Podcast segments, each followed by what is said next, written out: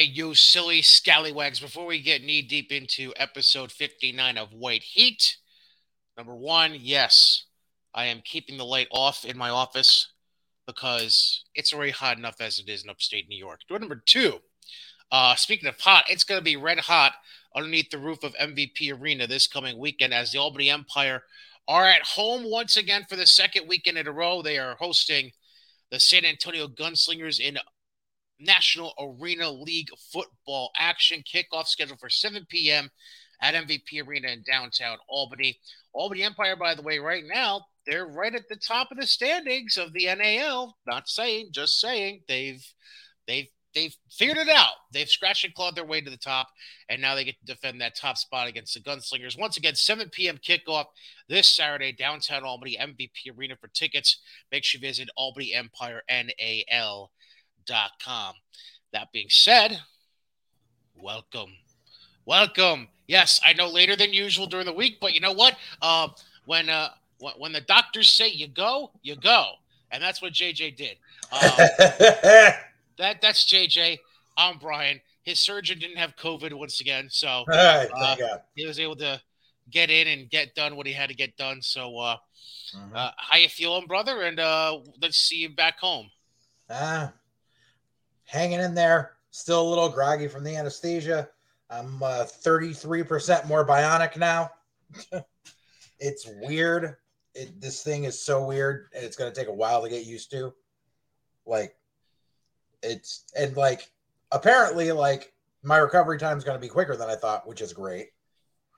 But like literally, like I was told that like we're going to put this big metal ass apparatus on your foot, and you're going to be in a wheelchair for seven ten days and then you'll slowly start being able to stand and walk. And i was like okay cool i can deal with that.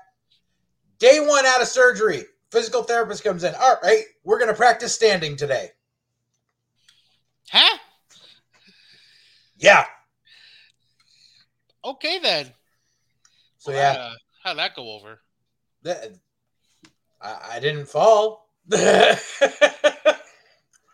the one weird thing is apparently with the surgery with everything that happened apparently i lost an inch of height so that's kind of weird That is kind of weird. yeah Well, now you So know how now Hulk I'm Hogan, only I'm only six two now. And now you know how Hulk Hogan feels from all the spinal fusion surgeries. Um, I don't know. That's the only thing I could think of. I was trying to make light of it. Sorry. Um, That's all right. uh, yeah. So it's uh, it's been eventful because we pushed back the uh, the show a few days. Uh, that's that much more. yeah, you you you laugh now. Wait till we get over it.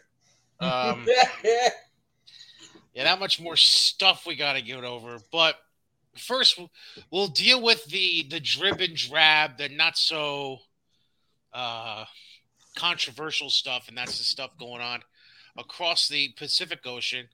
Yes, it's the Pacific Ocean. Don't start that all Atlantic title bullshit with me. Cold Um, Atlantic. Yeah, cold Atlantic. Uh, New Japan, uh, they have the G1 going on right now. They just finished night number three. And going through the, uh, as of right now, the A block, we see Okada, Yano, and Bad Luck Fale getting victories. Uh, Toru Yano's victory was over Jonah. Sorry, I had to laugh. Uh, Okada's victory came over Jeff Cobb, and Bad Luck Fale defeated Lance Archer in his, in the, uh, their opening matches of the A block in the G1. In B block, uh, they are going to be running again. Uh, looks like let me think. Uh, Saturday night. Uh, they're gonna. It's gonna be their second night. Uh, there's gonna be their second matches in the block. Uh, the main event is to be Jay White, who's 1 0, going against Tomohiro Ishii. Okada against Toru Yano. Uh, so, pair. Oh, it's actually a mix of, of the blocks. My apologies. Uh, this is going to have B block match as the main event.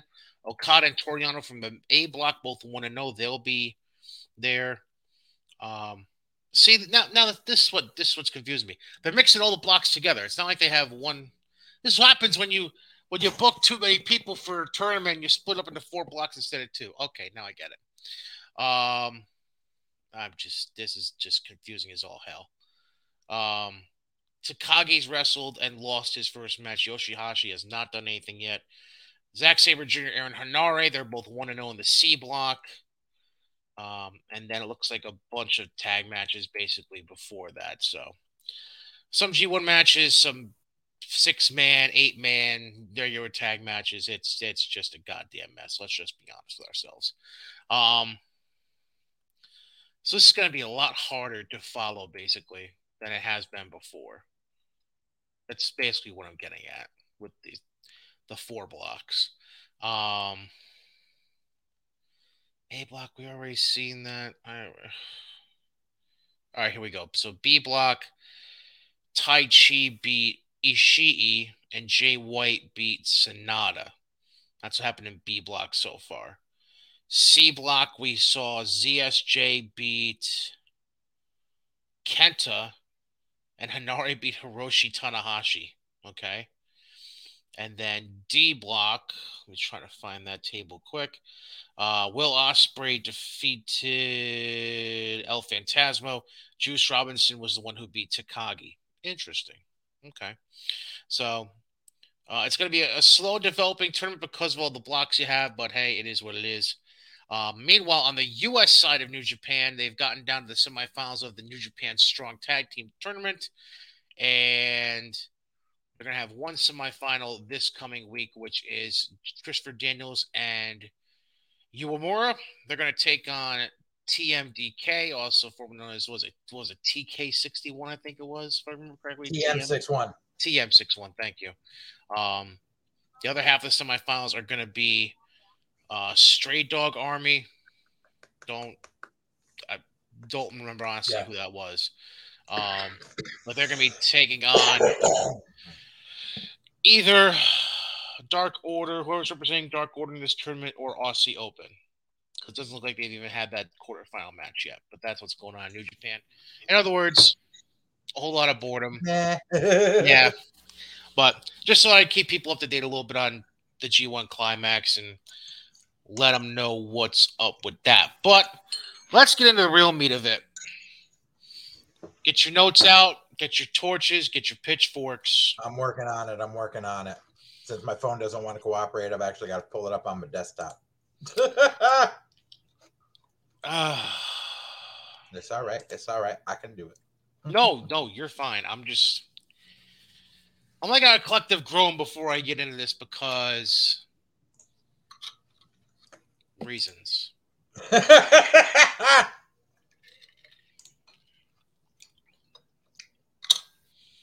you know, we're going to touch on this a little more at the end of this segment because I do want to go over the Death Before Dishonored card, which is coming up this Saturday night in Lowell. Uh-huh. I'm going to touch on it right now, real quick, while you're getting your notes up. Okay. So you mean to tell me you're in Ring of Honor World Champion, can defend the belt on your pre-recorded Friday night show.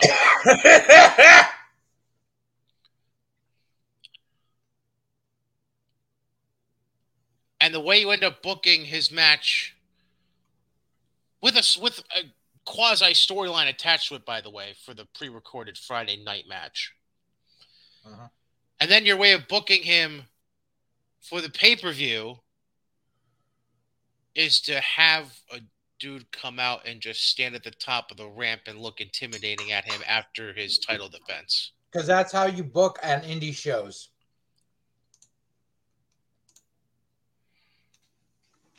Which is funny because actually, now that you mentioned that, that reminds me.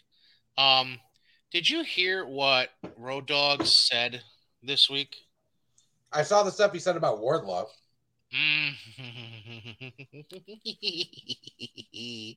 All right, give me a second. I'm going to open the link right now. So, uh, Road Dogg was on a podcast affiliated with Sportskeeda this yep. week.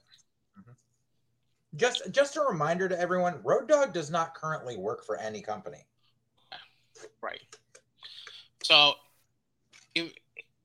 yes, in this interview, he does address Wardlow specifically the way they booked him when he uh, was facing Orange Cassidy in his first title defense.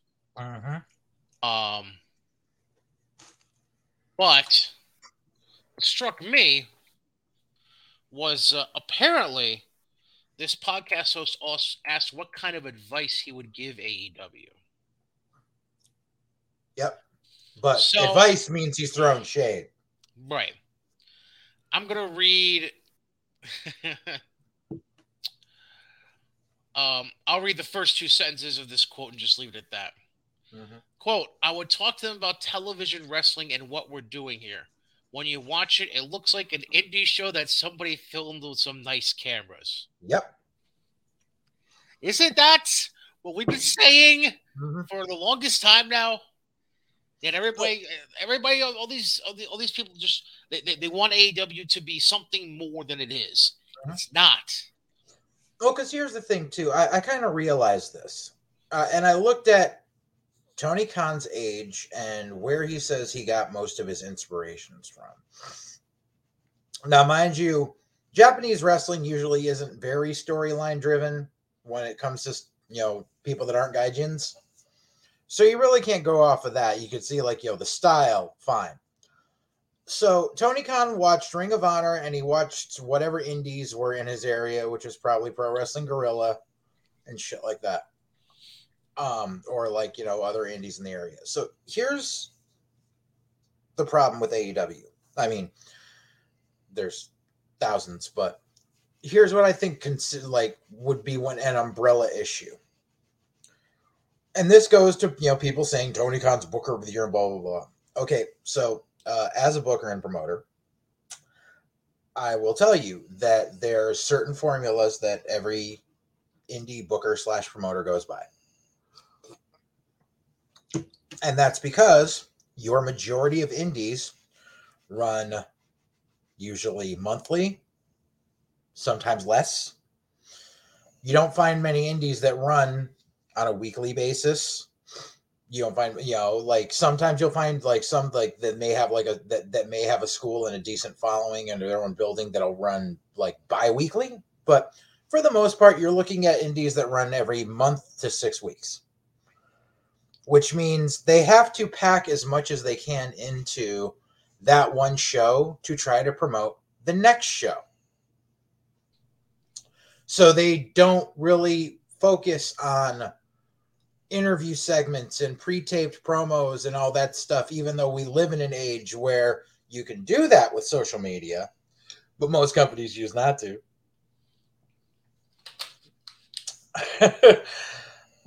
so they do stuff like have a guy stand on the ramp and stare down the guy for the next show and all that shit it's it's fucking commonplace the problem is that does not translate to national television when you have technically two shows a week on TV.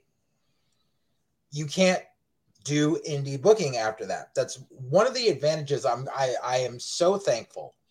One of the things I'm I am so thankful for learning when I got in was the fact that we had trainers who worked for ECW who helped Paul Heyman put together a weekly product and the thing is, the, thing is, Heyman, like mo- a lot of guys in ECW, I'm not, you know, it's, I'm, you know, the, the, the, a lot of guys helped out in a lot of various facets, as people know, you know, Dreamer and Bubba doing the, do, doing the, the merchandise, shit like that. So a lot of guys learned about putting together the show. So luckily, I was in an environment where there were a handful of people that knew what it took to put on a weekly television show. And it also helps that we had friends who later on worked for WWE and then would, you know, after they worked for WWE, would fill us in on stuff to show us how you run a weekly television show because we were running, we like our, our old schools, we were running weekly shows. And it was rough at times, but we ran them. We did it to keep, we did it to keep the doors open, you know. Um, Tony Khan obviously has never learned that weekly television show approach. And the thing is, he kind of has a couple people there that have who he's not listening to. Just, just, um, like as far as producing wise, you have JR and you have Arn Anderson. I don't know if Arn's still there or not in any capacity, but you have those two who were in the thick of things when it comes to running weekly shows for Vince. You could be listening to him, but you're not. And instead, you're running super indie. And that's why people were popping so hard for it its first year. And now it just keeps going down. As I like to call it, it's called trying to fit 10 pounds of shit into a five pound bag. Exactly. well, speaking of 10 pounds of shit into a five pound bag, let's dive right into it. Mm-hmm. So, um, are we covering last week's or just this week's? I'm going to touch on some salient points from last week. okay, works for me. Works for me. I know because we're in kind of an odd limbo spot right here. So, the first thing I want to mention from last week is actually right off the rip of the show. Mm-hmm. This is something that you addressed to me, and then I kind of timed out using my uh-huh. DVR later. Uh-huh. So, the opening match of last week's Dynamite uh-huh. was the Wardlow Orange Cassidy match.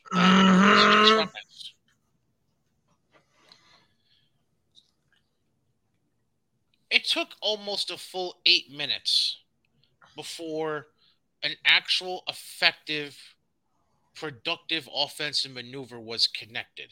Uh huh. Which was an orange punch and then a belly to belly from Wardlow uh-huh. that sent Cassidy the outside, I believe. Uh-huh. And then they went right to picture in picture break. Mm-hmm. Eight minutes of fucking gaga. And that was Where Gaga between Wardlow, Cassidy, and I believe that's also during the match, part of the match when he dragged Danhausen out from out underneath the ring, I believe, too. Mm-hmm. Am I and correct? Chainsaw. It was, it was, early in the match. Oh yeah, right, right. Chainsaw. Yep, yep, yep, yep, yep. Because yep. you know, there's there's a chainsaw underneath every wrestling ring. Absolutely. Like, it was childish and you figure, and people are like, oh, well, you know, Orange Cassidy is a he's a face and he's a really good worker. If you watch his match for Ospreay, and li- listen, I'm not going to debate Jim's talents, but I am going to debate the setup and execution of this fucking match because it made no fucking sense. Where you got the eight minutes in eight minutes three weeks prior, Wardlow beat 21 guys. Yep. It was just in half of, that time he beat Scorpio Sky for the TNT title. It was a whole lot. Of, it was a whole lot of carny shit, basically. Mm-hmm. ridiculous. Mm-hmm. You can't um, have a um, guy be a monster every week and then have him not be a monster one week just because he's facing the fucking company mascot. Um, oh, but wait. Well, see, he's not the company mascot anymore because we got a new mascot this week. Are you talking about Chompy?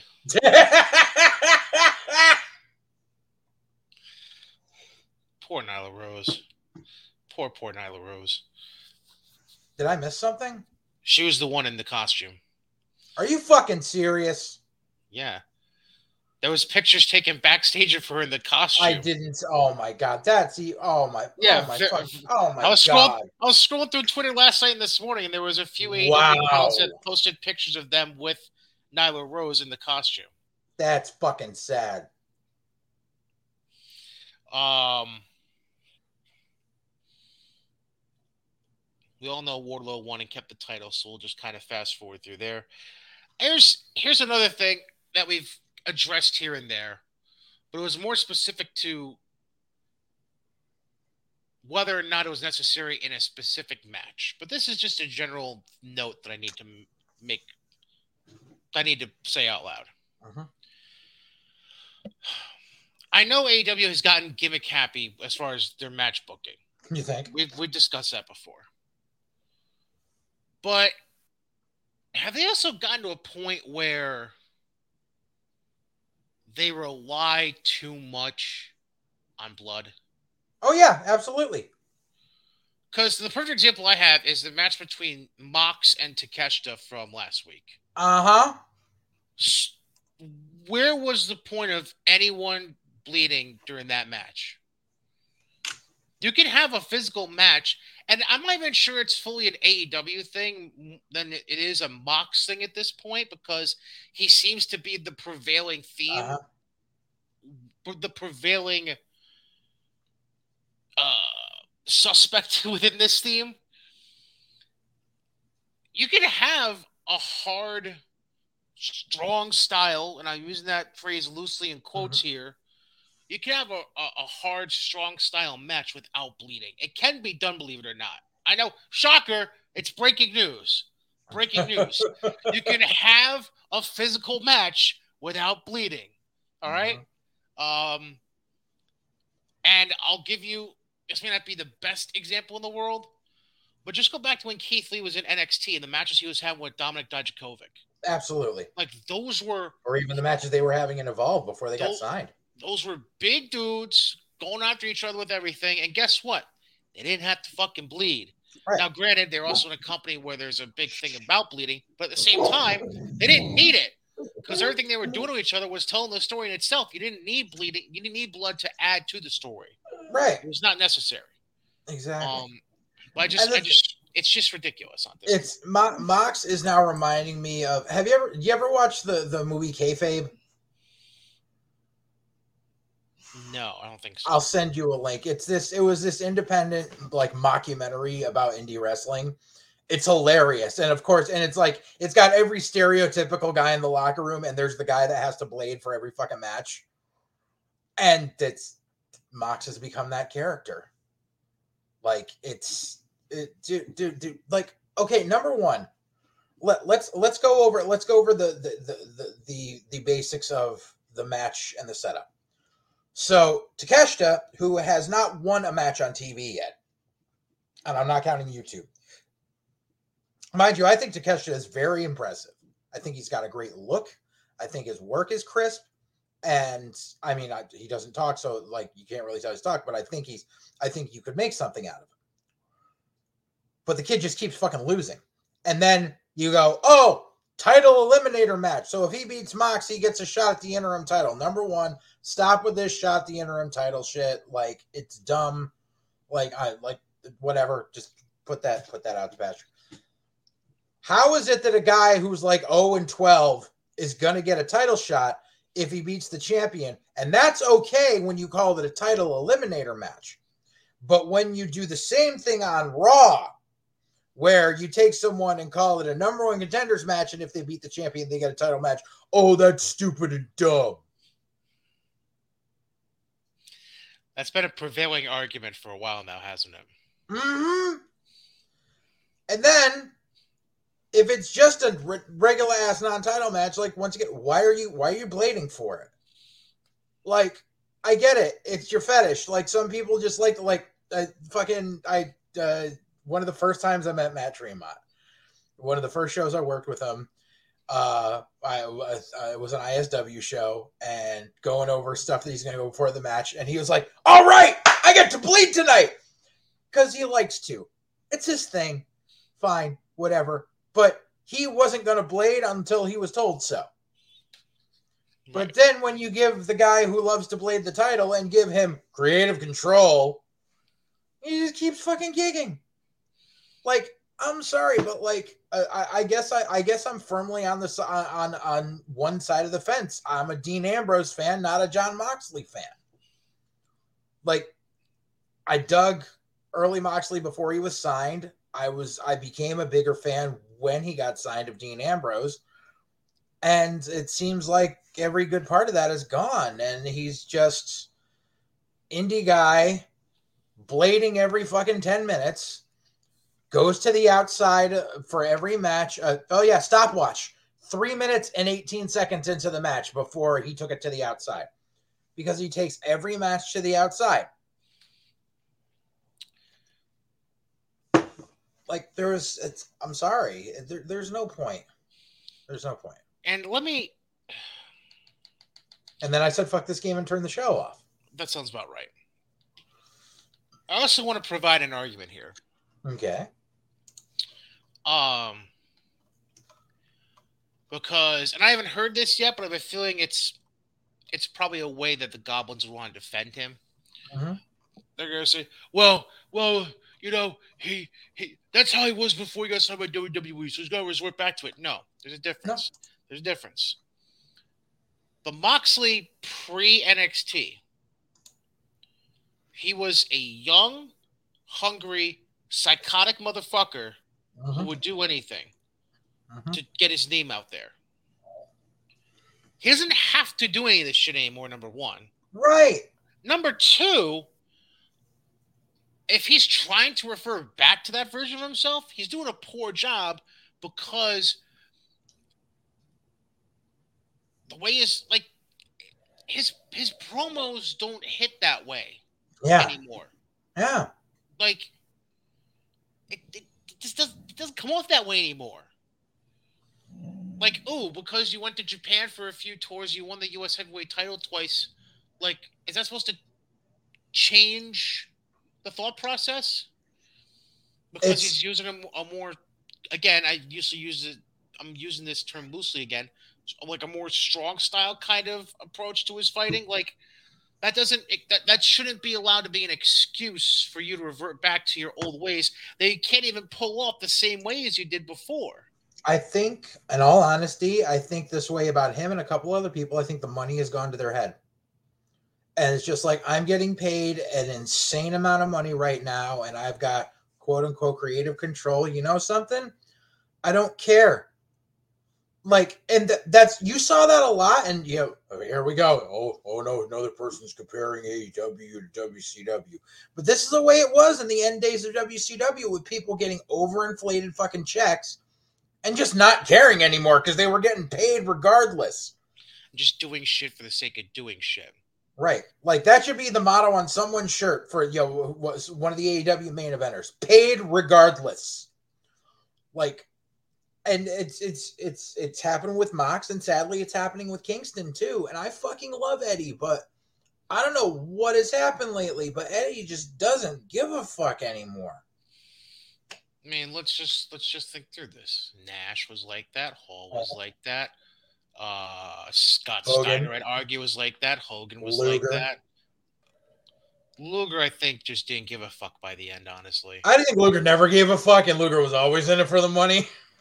Well, that's a very good argument to have another day. Maybe uh, after, maybe after his biography shows up on A and E.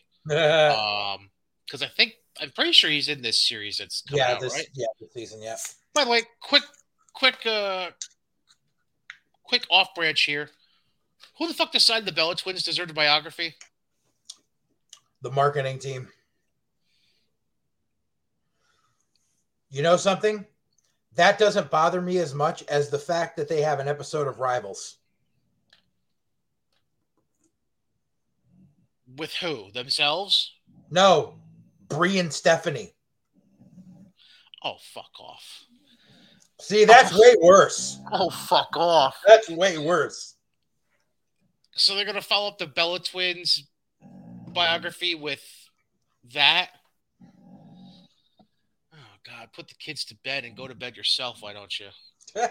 Jesus. Anyways, um, all right. This this will this will connect both shows actually. Last week and this week's Dynamite.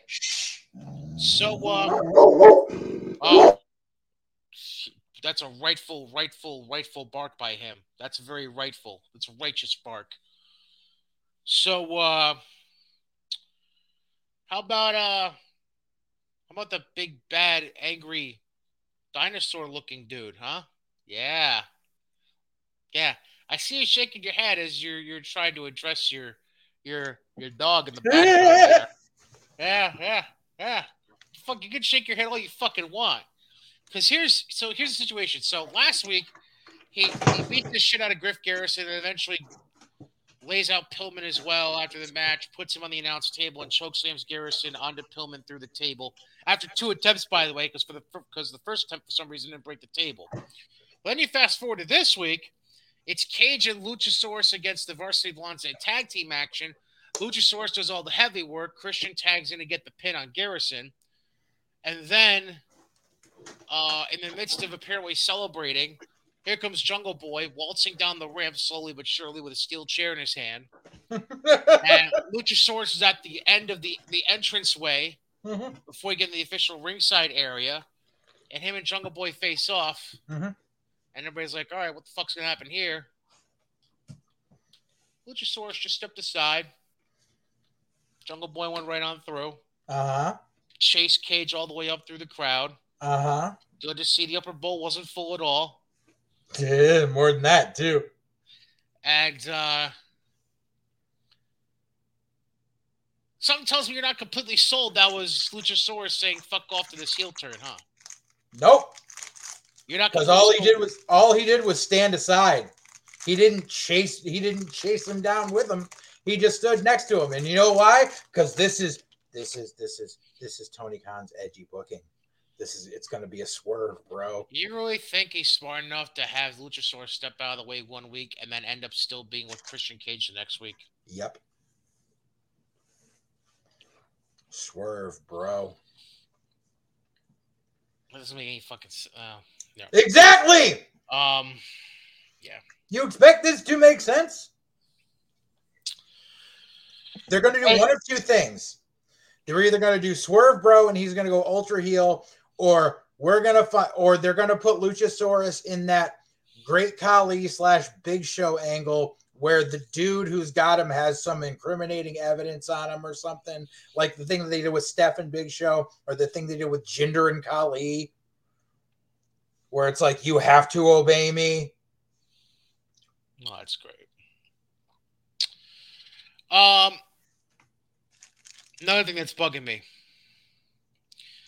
Can't you just introduce JR during a fucking commercial break before you start the second hour of Dynamite? Nope, we have to do it on TV. Do we have to waste 30 to 45 seconds here in the Oklahoma uh, fight song? Yep, because we have to let people know that JR is still part of this show, and we have to pop the nine o'clock rating. People know that they're watching already. They're gonna know that JR is on if once you just open the mics at the start of the second hour, And you'll still get the pop. You'll still get the pop in the arena if you do it during a fucking commercial break. And you see, this the thing is, the people watching already. You and I know this, but this is Not gonna attract want. new fans by having an 80 year old guy walking out onto the set, tipping his cowboy hat and sitting down.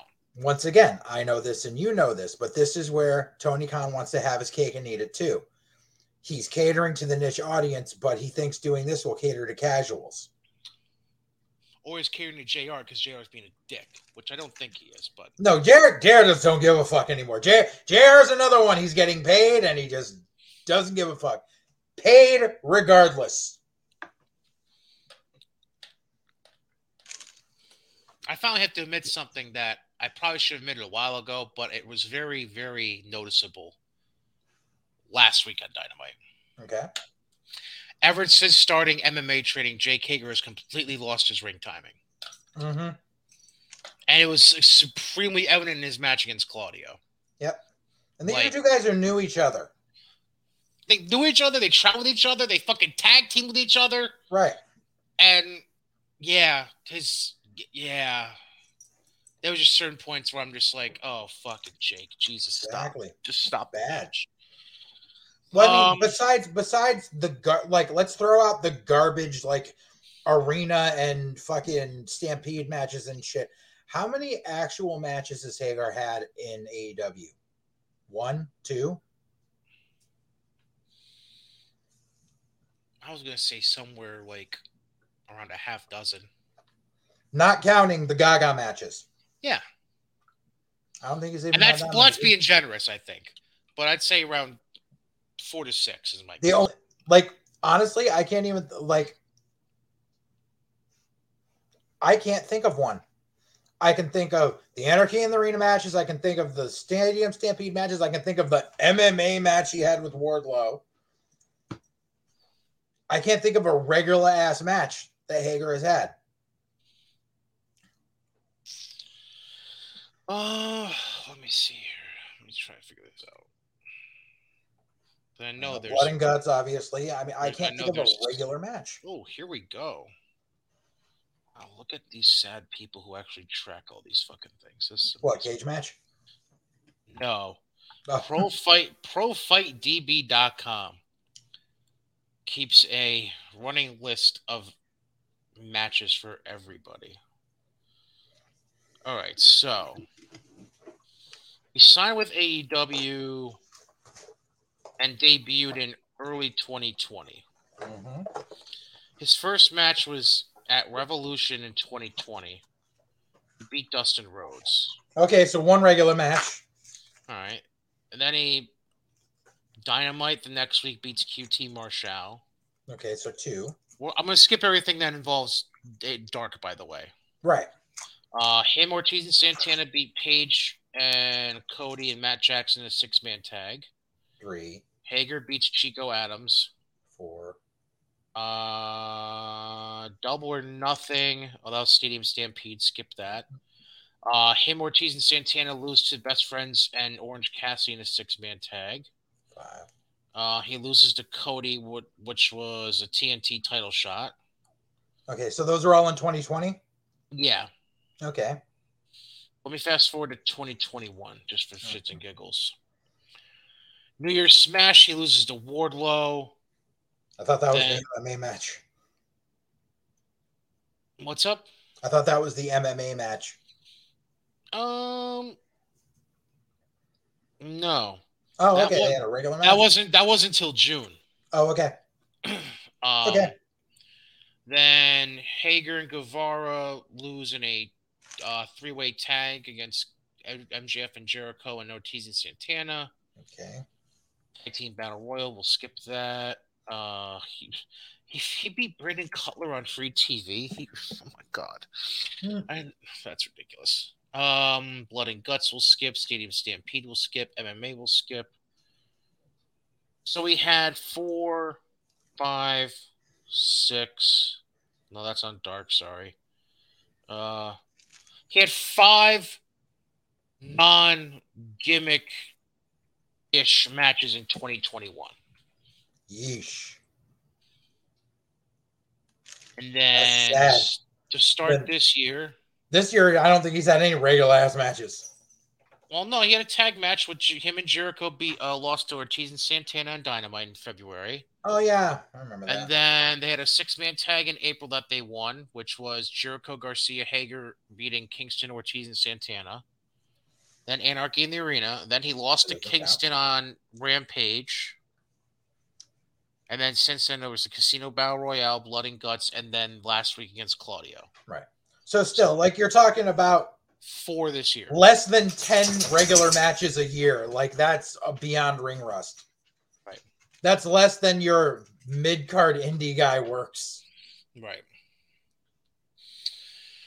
Um, we got back to back weeks of Thunder Rosa and Toni Storm starting out an interview segment and then getting interrupted by Britt Baker and Jamie Hayter in the end. I'm telling you, Tony Khan's going to introduce a women's tag belt in the next couple of months.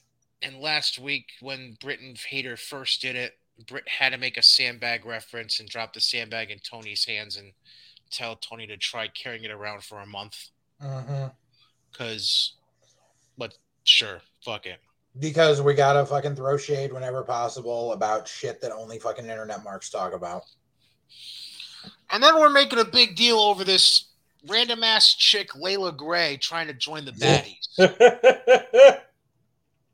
Can I just ask a question? Where the fuck is Red Velvet during all this? Like, She's hurt. apparently sh- she's hurt, but everything about her on social media the last few weeks doesn't seem like she's hurt. So and I have no clue. So what, she's just sitting at home collecting a paycheck. She's pulling a. Never mind. Never mind. Paid regardless. Regardless. Yeah. Okay. Um, like, how is this a big storyline? Like, Because reasons. like it's literally on every fucking show. It seems like both Dynamite and Rampage. Reasons, baby. Like, is, Sto- is Stokely Hathaway really that good? well, I mean, yeah. He is, but like, some, some stupid. Stokely should be getting fucking red velvet jades and his pay. No shit. What about Kiera Hogan's too? Yes, he should be getting all their pay. Like they should be Um, getting a percentage of his pay. What else? All right, so let me jump on the end of last week's show.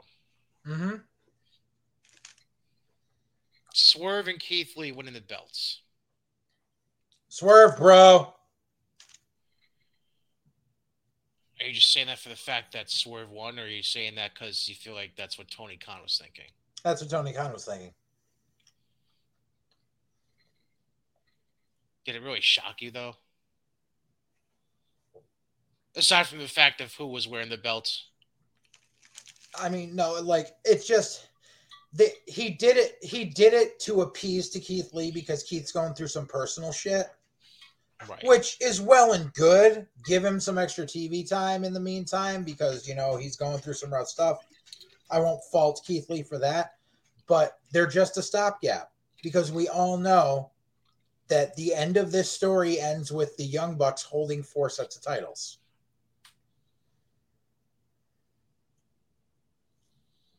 You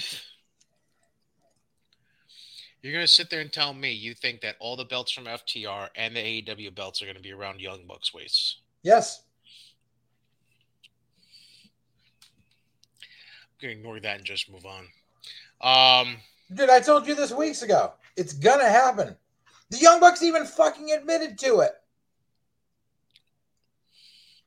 any hooser. Um So then, a prevail- another prevailing storyline has been so uh, Brody King chokes out Darby to win the Battle Royal to get the title shot he eventually lost to Mox. um, Mox. hmm Then uh, I- I don't know. Dar- Darby said some shit at some point. Yep. Then they have Brody King do a fucking pre-planned attack at Dar- on Darby at some fucking signing on a random weekend. hmm And then on Rampage last week, we have Malachi and Brody beat the shit out of Silver and Reynolds. Whatever. We saw that coming. Yeah. But then as they're leaving, Black goes through the tunnel. Brody is turning away from the crowd to go towards the tunnel. Mhm. And we got fucking Rikki Tikki Tavi jumping off the fucking uh, uh, entryway. Darby Allin. And if you don't know Rikki Tikki Tavi is, go go look it up. It's from my childhood. Fucking look it up. the mongoose. Yes. But what was funny was Botchamania did it with a thwomp. Boom, boom. There. Uh, he jumps off the fucking tunnel to attack Brody. And instead of Malachi coming back out and jumping right in to break up the fracas, he just fucking stands there, almost as if to say, Sting, where the fuck are you? Sting, where the fuck are you? You missed your cue, Sting. Come on, Steve, get the fuck out of here, Steve. Yep. And then Sting finally comes out and he has a face off with Malachi Black while they're still rolling around like two girls fighting over a, a pet. I don't know. You ain't taking my daughter to see that death metal band. In the midst of all this, Miro has been cutting vignettes the last few weeks since Forbidden Door against Malachi Black. Uh-huh. And then everything fucking crashes into each other on Wednesday night Uh-huh. because Brody beats the fuck out of Darby in a victory. And I mean, beat the fuck out of Darby properly. Like Darby did to his exes. Wow. Okay. Um, Jesus Christ. Um, Had nothing to do with this. that fucking God Almighty. So then Brody decides he's to choke out Darby again because fuck it, why not? Malachi comes out, spits the mist. By the way, nice shot, Malachi, because also Didn't got hit on, all. plus it got on Brody's face a little bit. So shouldn't Brody technically be blinded as well from being hit with the mist? But that's whatever. Yeah. Um, again, wait, Steve, Steve, It's Sting. fuck off. Paid regardless. So this is all going to set up a fucking six man. Whenever the fuck Buddy decides to show back up again. Right. Because Which that's this- the one person that hasn't been around. And this is literally your crippled ass indie booking. It's we had fucking this guy attacked this week and this guy attacked the following week. Well, we didn't get to the And full circle moment though. Oh, I know. Go ahead. So Sting comes down. Um. Oh wait, that's right. The mist wasn't for Darby. It's Uh-huh. for when Sting came down. Sting tried to even the odds, Mhm. and fucking Brody got Sting into the chokehold they had on Darby, and Uh-huh. that's when Malachi shot the, the mist or whatever. Okay. Yeah. That's right. So then that all happens. And then what the fuck happens? Pardon me. Fucking Miro. Yep. Horns go off, music plays, Mm-hmm. Miro comes out Because apparently Miro's a babyface now. and does the the indie halfway walk down the ramp Uh huh. and just stare. Don't help, just fucking stare.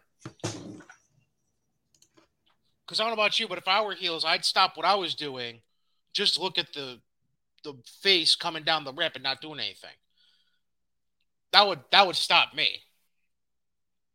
I want to keep beating on the the basically knocked out 150 pound guy and then the the the now blinded 60 year old guy. No, I'd, I'd stop beating them up. No, fuck that. Let me watch let me watch this guy go halfway down the ramp and stop and not do anything. Right.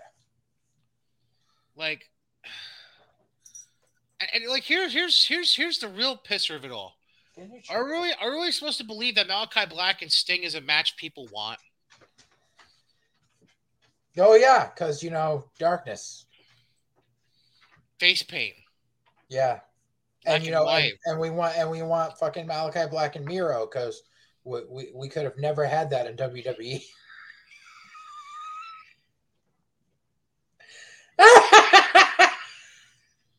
Actually, wait a fucking minute. I'm pretty sure we did. Was that one of Malachi's last fucking matches in WWE? Or am I just thinking shit? Uh, thinking of- maybe I don't know.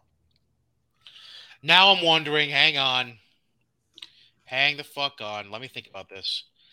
I remember, because if you remember correctly, he disappeared off TV,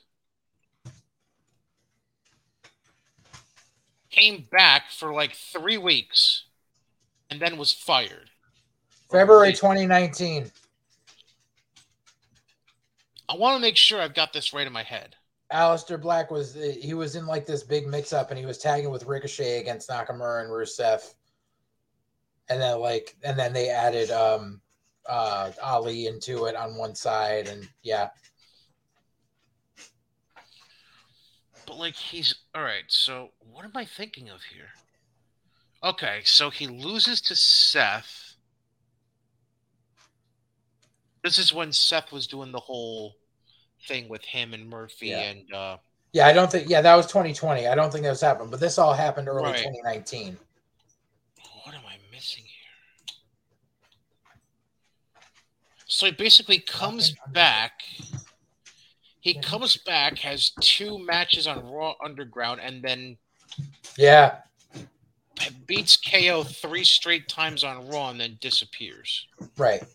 I thought he was on fucking SmackDown when he left, though. They were doing the vignettes, but he never appeared. Well, no, he showed up. They were doing the vignettes, and then he showed up and knocked out Big E, and then they Mm. Yeah. That's what that was. That's right. That's right. He showed up on. ah, That's right. Now, now everything comes clear. Okay. Okay.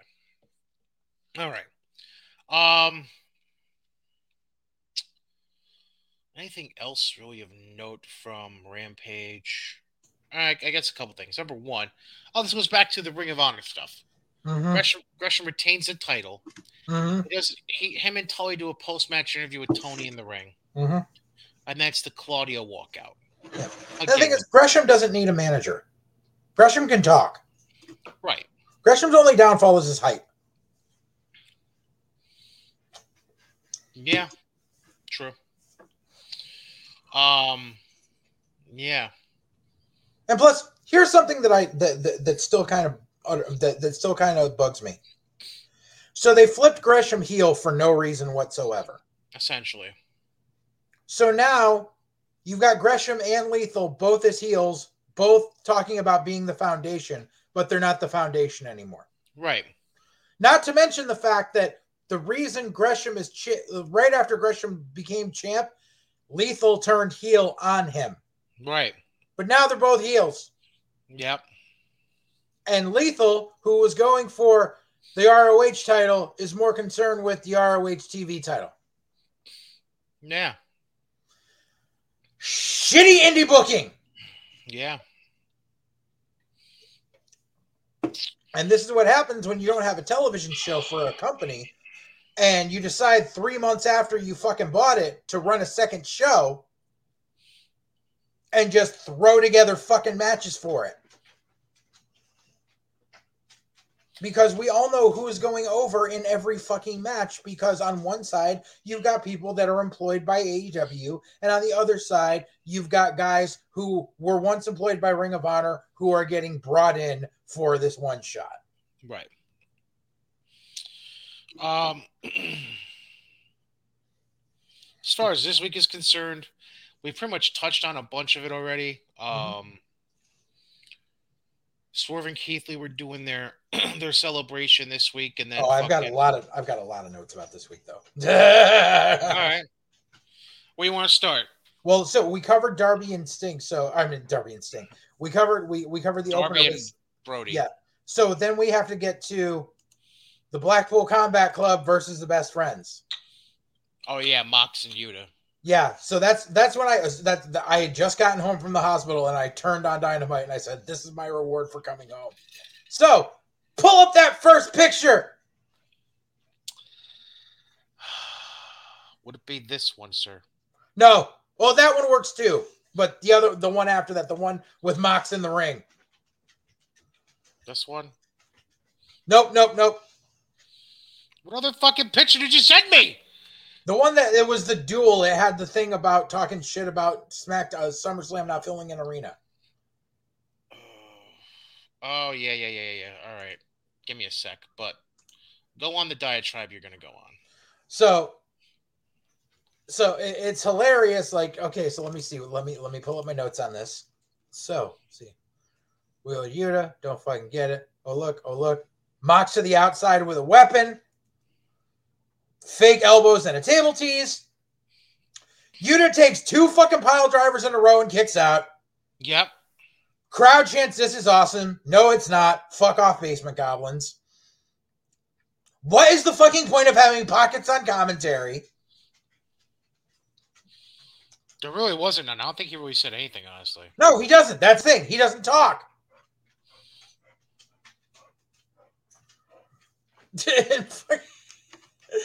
and fucking.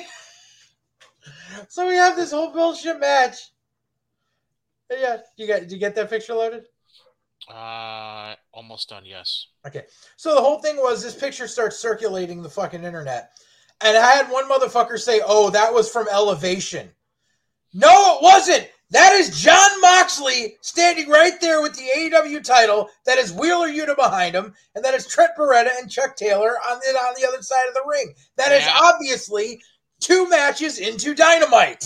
I simply remember this because um, Hard Cam was looking at Moxley's back when he makes this pose. Exactly. And here's the other thing, and that's it. Number one, Moxley has officially forgotten how to forgotten everything he learned about walking, working television. Because this is one thing, one of the things I learned from Credible when he first got signed and was doing the Aldo Montoya gimmick. He got yelled at for not playing to hard cam when he came out on entrance, and he's like, "I'm so used to just playing to where the crowd is." Right. And he's like, I never felt comfortable playing to an empty side of the arena. So, but if you notice, the other argument is, oh, well, every TV they have to tarp off the hard cam site. No, no, no, no, no, no, no. I have been to plenty of shows to tell you that sometimes, yes, and we've even talked about it on the show, where yes, sometimes they do, and they'll they'll they'll block off the five to ten rows in a centralized area where the hard cam goes, so it doesn't pick up side noise, or if they have to have a crane. But luckily, with the advent of better high definition camera work, they don't need to rope off as much space. But not only that, there are four. Go so go back to that first picture that I told you, the one that's got the black dot stuck on it because of whoever's camera. This one. Yes. So that is on the on the side facing on the side of the entranceway. You have one, two, three, four, five, six, seven, eight, nine empty sections on the other side of the arena. Nine. But they're not completely empty because the picture with Mox holding up the belt, there's a smattering of like 10 people in random ass seats in the section directly behind Yeah. the fucking hard camera. It's so fucking pathetic that there is physical proof. And I got into a fucking, I got into an argument with a fucking basement goblin last week who I found out is a worker who is obviously a shitty worker who was sitting there sucking AEW's cock while I was putting up pictures of the last two times I went to the XL Center with packed seats and the setup because like WWE cuts the arena in half too. No, they don't. Here's a picture. They block off where the hard cam is. No, they don't. Here's a picture. They didn't sell out. Yeah, they did. Here's two pictures.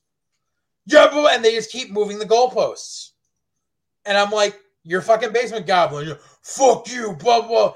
And then turned out that this guy's a shitty indie worker from Michigan. Hi, if you're a promoter in Michigan and someone named Nate Mansions contacts you for a booking, don't book him. He's a piece of shit. Well, that's nice. That's real nice. who wants to sit there and kiss Tony Khan's dick because he thinks that that way he'll get booked on dark when it comes to town next time. Even though that's not how that works. And any worker who knows that would know that. so you got this empty ass arena. You got all this bullshit.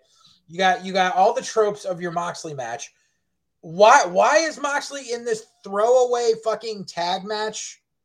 Why why is your champion in a throwaway tag fucking enhancement job or tag match? Oh, why? Because we have to put we have to drive home the fact that Wheeler Yuta has a fake pure title match on Saturday against Daniel Garcia. So the only way we can do this is to have Wheeler Yuta go over in a match and then show Daniel Garcia watching the monitor in the back. Once again, when WWE does this, though, it's hokey and played out.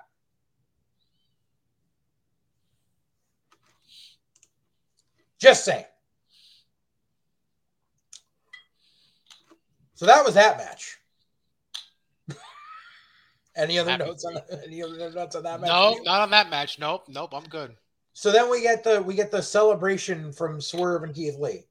hmm I have come to one. I have come to one conclusion. Keith Lee's AEW entrance music is only about half a degree less annoying than Rob Van Dam's TNA entrance music.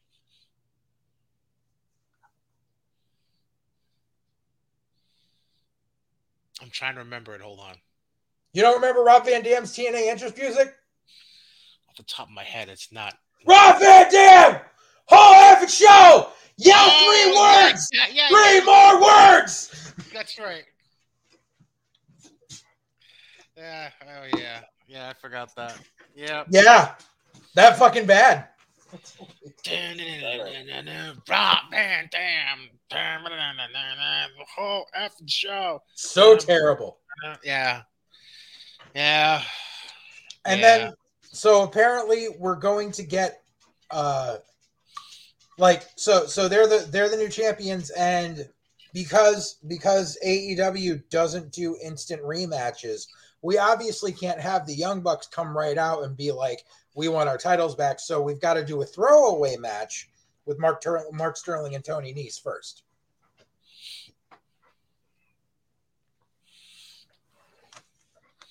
The cake and Sterling's face was kind of funny, I'll say.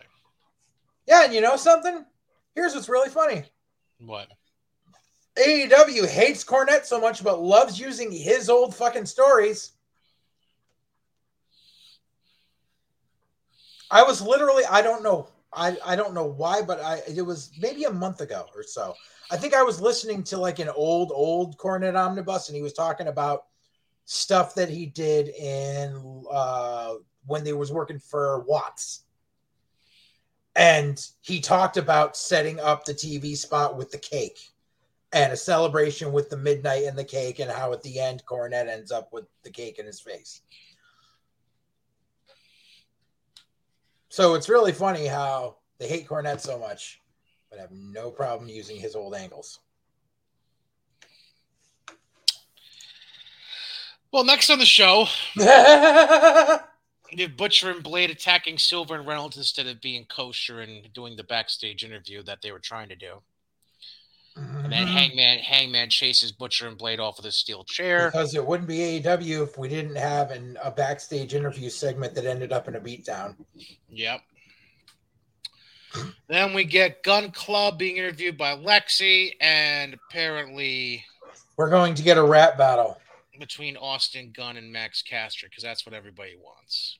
I, why? I don't know. By the way, have you noticed they've been kind of phasing Lexy in more for the backstage interview segments Yeah, and phasing out Tony yeah, and using him just for the in ring stuff or for commentary? yeah. Which they shouldn't use Tony for commentary at all. Interesting. Although I think the commentary for most of that first hour was just Sockface and Taz yeah, this which week. is bad. Well.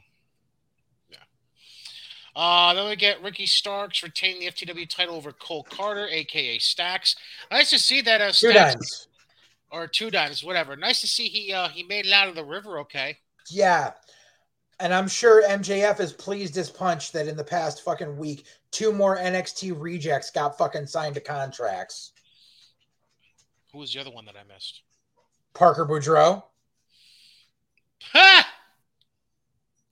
Good luck with that. Um, yeah, they put him that that they're like, well, you don't know he got signed because he was on Dark. They had him go over, and then they put him in a stable with fucking um uh, uh fucking Arya Daivari and someone else. They put they made him as the heavy of a stable. I'm like, well, guess what? He's obviously fucking signed then. And like, and here's the thing. So fucking, what was it? What was it? The great quote there. Let's see here. Uh, fucking Jr. Oh no, Cole Karter. He's got a good physique. Yeah, Jr. Ask him how he got it. Um. And here's uh, honestly, I, honestly, I, I want to know something though. Like, obviously, they, the WWE won't release it. They just said that he violated a policy. So most likely, it was a drug policy. yeah. So I'm wondering if it was steroids or if it was like meth. Because he's not that jacked of a guy. He's just in good shape. That's all. He's in good shape. But this is my reasoning on thinking. And then and maybe not meth. Maybe I should say something like ecstasy, like a party drug.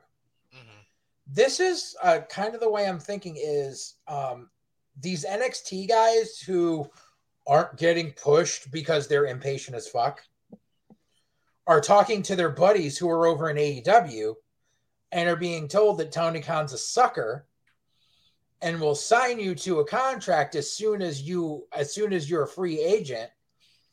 And obviously NXT guys have a 30-day window, but if you get fired, there's no window.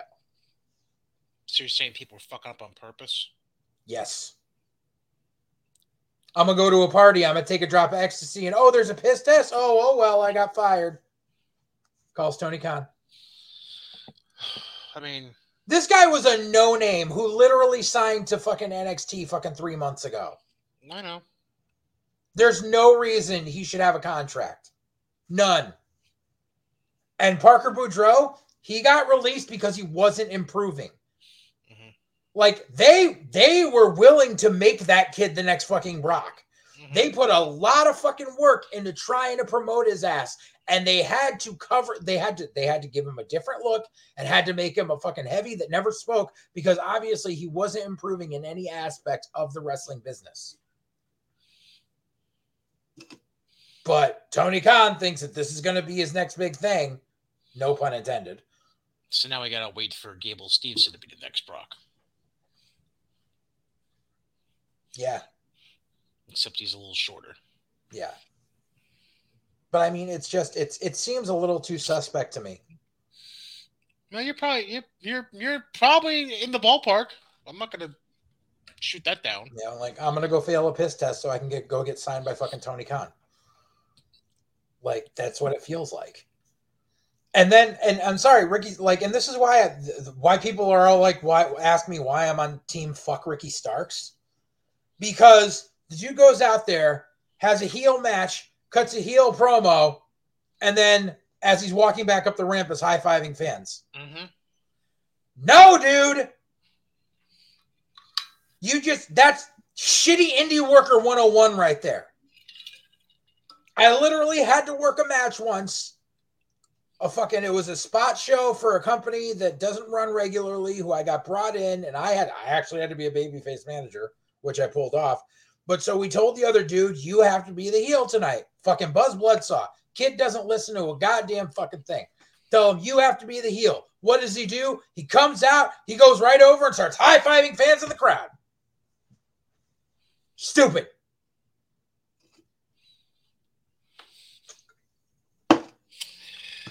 Oh boy. You didn't even mention the the even stupider thing of all that. I'm probably like I probably you're probably gonna remind me and it's in my notes and I just skipped right over it. Fucking Danhausen's now gonna fight him? Yes. Yes, absolutely. Yeah. Danhausen for the FTW title. Which like just have Danhausen be a manager. Seriously. I know. Like, we discussed He's, this. he's funny. Like uh, don't have him work. Don't have him work.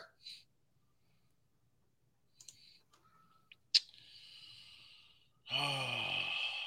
What was this? Oh, for fuck's sake. No, oh, yeah. Next week has a name too. oh, fight for the fallen. Yep. Yeah. The special episode of Dynamite. If every episode is a special episode, then nothing is a special episode. Oh, they're all special episodes. They're all special episodes. Um, You know why? Because the opening match this past week had the House of Black. Um, then we get a an interview backstage with Athena, Stat, and Willow Nightingale. God, why can't Willow just get to NXT already? Fucking that I'm waiting because she she's not signed to a guaranteed contract. that's my point. And the, I fucking I love Willow Nightingale, and she is like oh and thirty five there. I know. Like, dude, if anyone fucking deserves it, it's Willow. Like, and it's one of the what when people say like, well, you shit on everything in AEW. No, I fucking love Willow Nightingale, and she deserves so much fucking better. I love Eddie Kingston, and I don't know what the fuck happened to him. No, we'll get to that. Then we get FTR in the ring with Tony, and now suddenly this match at Death Before Dishonor is gonna be two out of three falls because reasons again. Because they need to hype it up, and because what was FTR's best match of all time? A two out of three falls match. With American Alpha, yeah, I know. Yeah, It- it's just it's fucking ridiculous. And uh, dude, Tony Khan is gonna get in trouble with Warner Discovery. He's gonna get in trouble because they don't want the Briscoes on TV. So number one, you automatically know that FTR is going over on Saturday. Mhm. But Tony Khan is really pushing the whole. Well, I can't have Briscoes on TV, but that doesn't mean I can't mention them every ten seconds. Like, no, they're going to be like, yo, we said we don't want them on TV. That means we don't want mention of them either. Like, that's what they, when they told them to pull shit with MJF, they said pull pull every graphic with them and pull every mention of him. Right. They're going to get fucking pissed at that. And so he's going to get nailed for it. And then, of course, fucking, oh, Jesus, fucking, goddamn, fucking sock face. What do you call them again? The Blascos.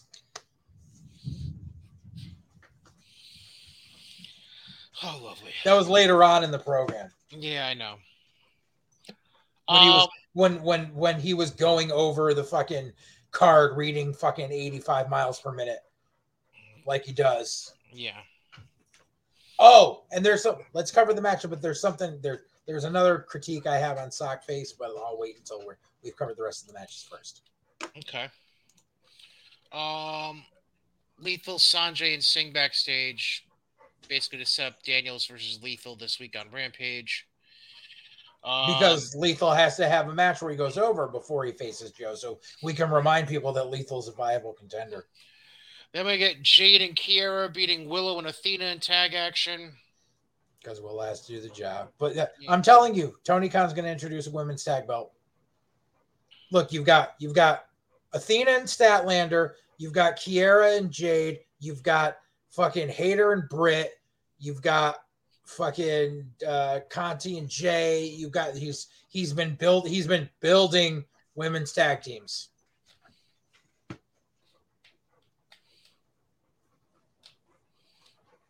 Nyla Rose and Marina. I couldn't even finish it. Um, Thunderstorm.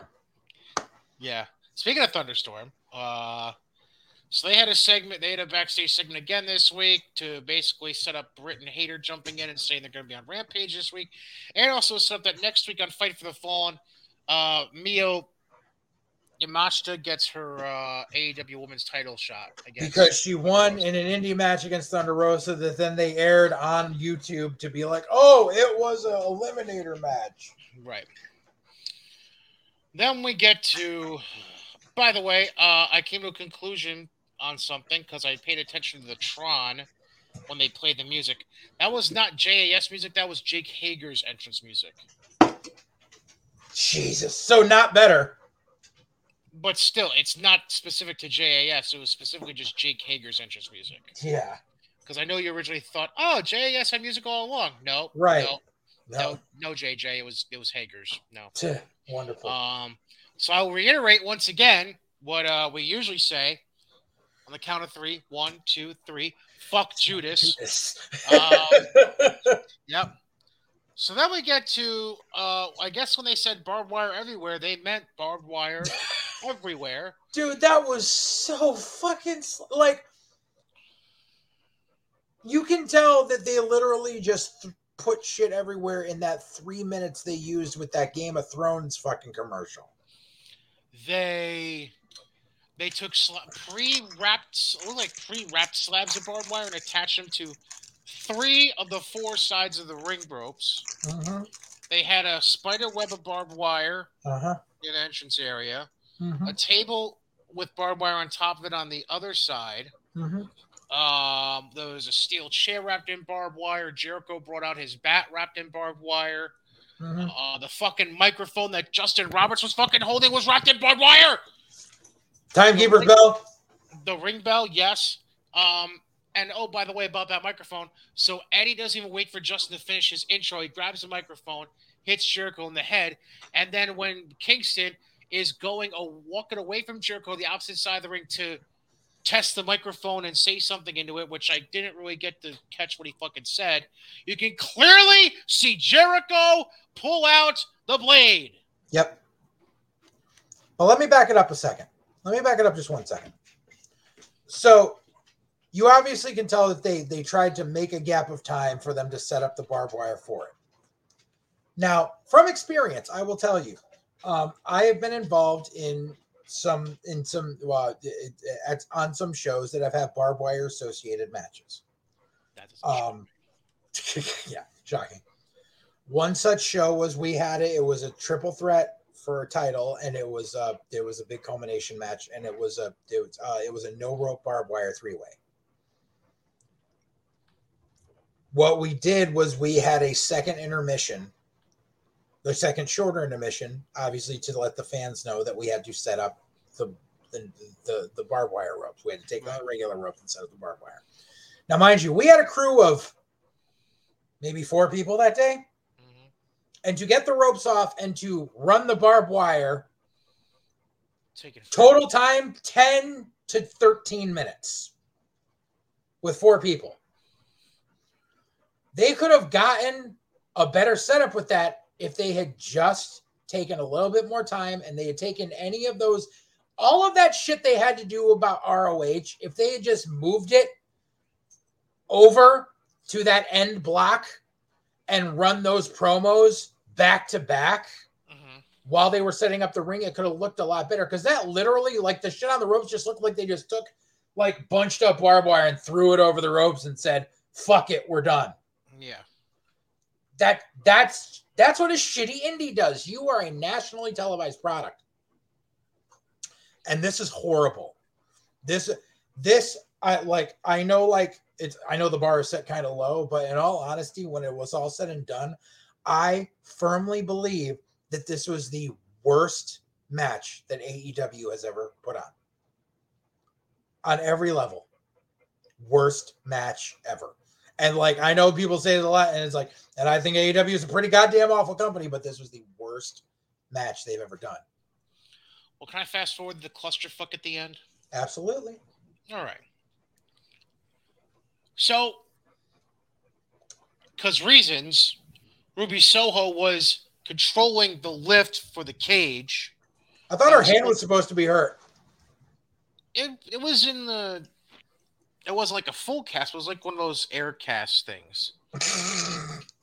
I wish they, I wish they had something on it to fucking sell it. All right, like, they, it could have been nothing. I'm not trying to excuse him, just saying at least it was something. So Ruby Soho's sitting ringside with this fake ass remote that really does nothing, but Yep. does.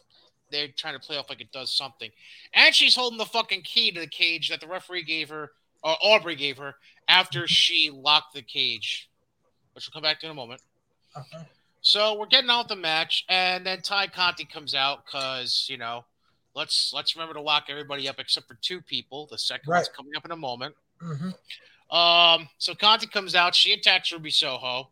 Then Anna Jay comes out and pulls off Tay Conti and tries to reason with her apparently, but then Anna Jay herself turns and clocks Ruby. So two weeks after the Dark Order saying the Dark Order's not going anywhere, Anna Jay has left the Dark Order. Right.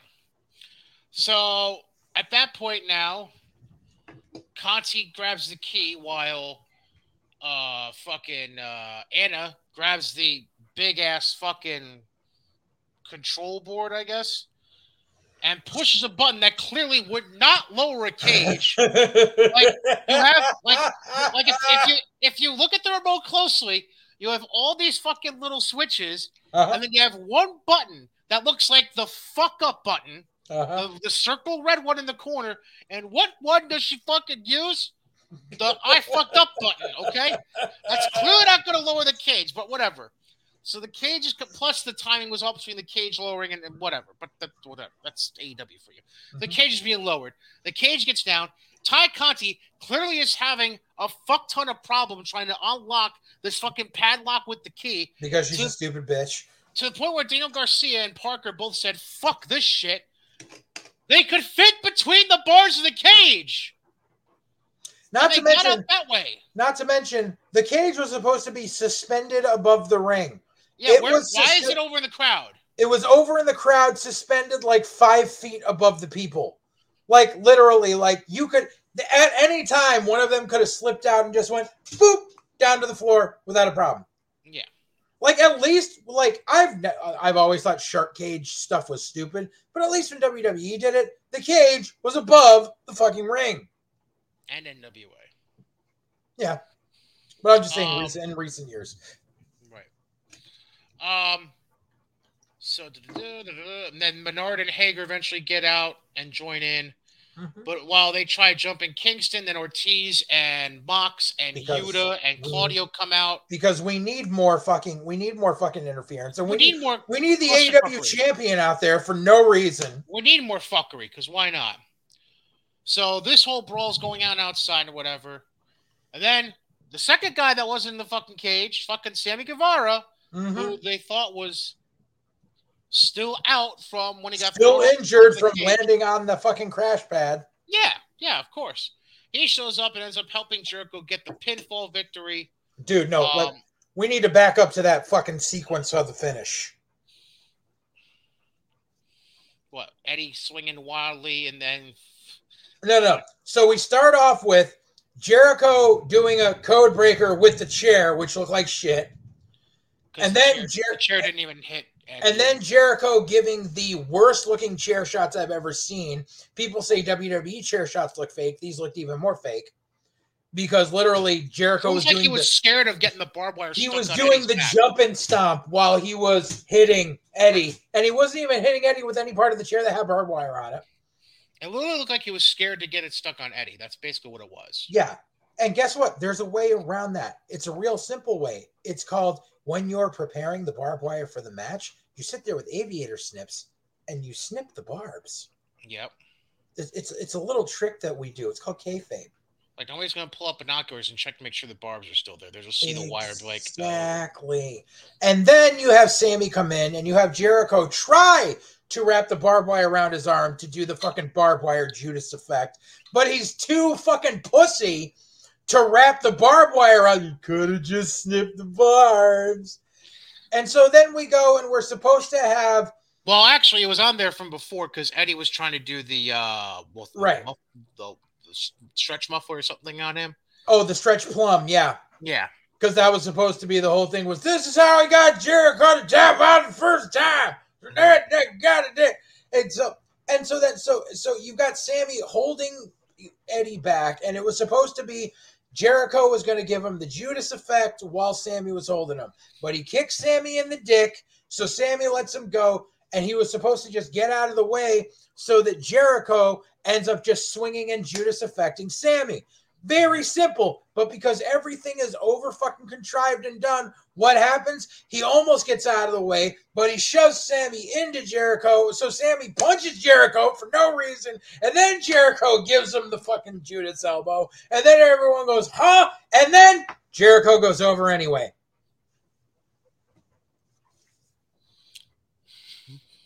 Huh? Not to mention, back it up, back it up, back it up about 10 minutes. 10 You minutes. 10 minutes, the beginning of the match. Because uh, I, I forgot to mention this, and this is like the, my big point. Because I was sitting there and I literally was sitting here banging my head into the fucking like armrest of the fucking couch while I'm watching this with the wife. And she's like, What's the issue? The whole fucking point of this match, the whole point was Eddie saying, I'm going to make you bleed. Mhm. That was his whole point of setting up this big gaga blow off match was because he wanted to make Jericho tap out and bleed at blood and guts and it didn't happen. So he said, "I'm going to make you bleed." That right there, Jericho should have waited till near the end of the match for Eddie to finally fucking bust him open. But no, we got to cut him 10 seconds into the fucking match that takes out the entire allure of of the fact that you're going to make him bleed. Like, okay, you made him bleed. Now we don't have to have this match. That should have fucking held off. But no, no, we do it right away, and then we get all this gaga with 85 guys out there and the Benny Hill music and random ass fucking furniture everywhere, and then fucking Jericho still goes over, but it's okay because Eddie gets his revenge by tossing Jericho into the sandbox with no sand and one piece of barbed wire. Like, I'm sorry, but they're like, oh, that demonic structure, that barbed wire web. No, no, no, no, no. Go on YouTube and type in Matt Tremont, DJ Hyde, Tangled Web. That's a fucking barbed wire web.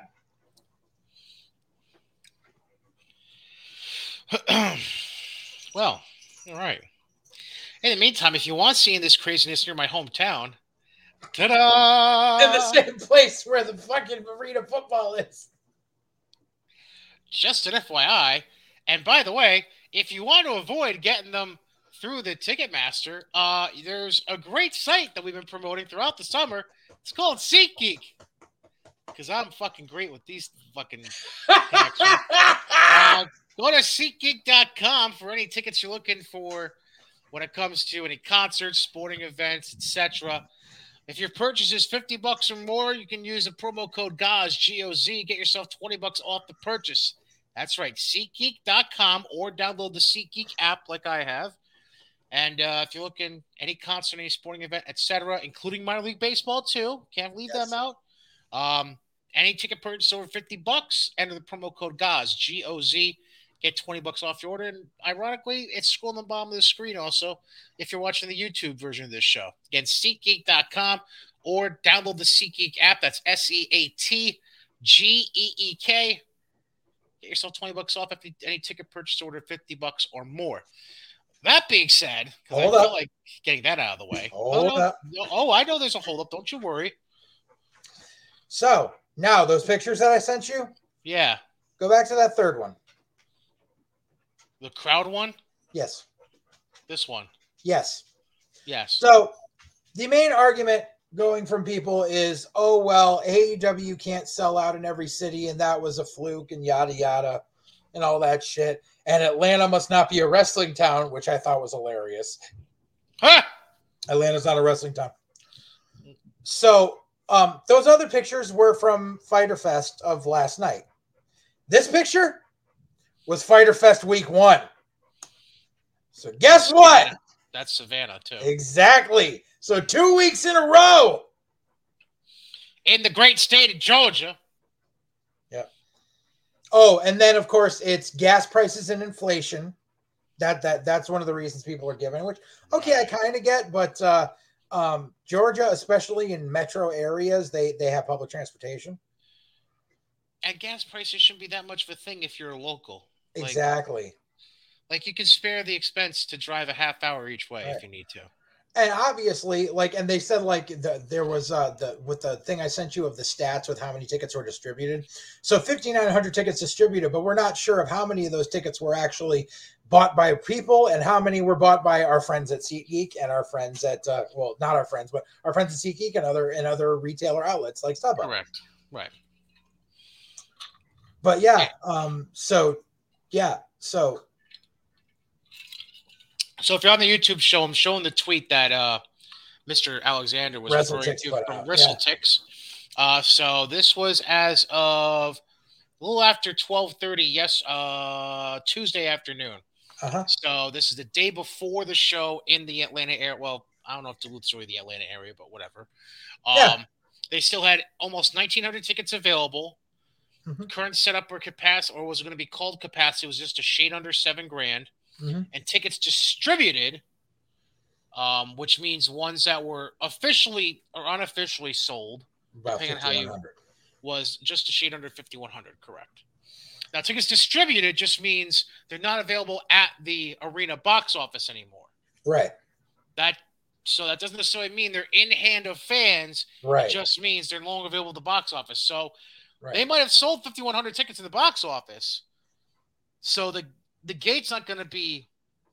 It's not going to show the difference to Tony when he gets the check from the arena, right. but it shows a difference when half of those half of those distributed tickets are still sitting for two or three dollars a pop come an hour before showtime. Right. And this goes back to something I talked about a few weeks ago with if this trend continues and these resellers are not going to continue to buy large amounts of tickets Correct. for these events. Like I'm almost positive like besides your really big pay-per-views, I'm pretty sure resellers don't go balls to the wall with um like regular ass tapings for WWE shows because they know they're going to sell. Yep. Like so they don't so they don't bother trying to do the resale market. They just know they'll go for what they go for. Correct. um i mean obviously they still buy some but it's not like the because the, whole thing is because aew is a newer company there's fucking it's it's the whole speculator thing but that speculation is going to keep dying down when they keep drawing these low houses. And it's like and it's like i talked about before it's like when you when you you know so what if the ticket sellers think they they get a kickback at the end of the year when they file a loss on their taxes. So it doesn't matter that they didn't sell them they get to write it off. But that doesn't help the arena when there's no people there and they've had to overstaff and they've had they've spent x amount on concessions that don't get sold that day. And it, if you're in an off season where you don't have a regular sport shit like that could go to waste. Yeah. like it's it these are factors that wrestling fans don't fucking think of because they don't have a business oriented mind. I know. so that's the issue. So yeah. So anyways so so yeah. So there's a ring of honor show on saturday. Yep. So here's the card. I'll run through it quick. Stop me if you want to say something quick. Um, they announced a pre-show match that was booked um, last night. It's going to be Allysin Kay and Willow Nightingale in a singles match. The remainder of the main card, and I'll go in reverse order of how these are listed. Mhm. Um, we're actually going to see the six-man tag belts up for grabs. Ain't that some Mhm. shit? The Righteous, so it's Vincent, Bateman, and Dutch against Dalton Castle and the boys. Which none of them are signed to aew right now so, So who the fuck knows, basically. right Uh, ROH Women's World Title, Mercedes defending against Serena Deeb.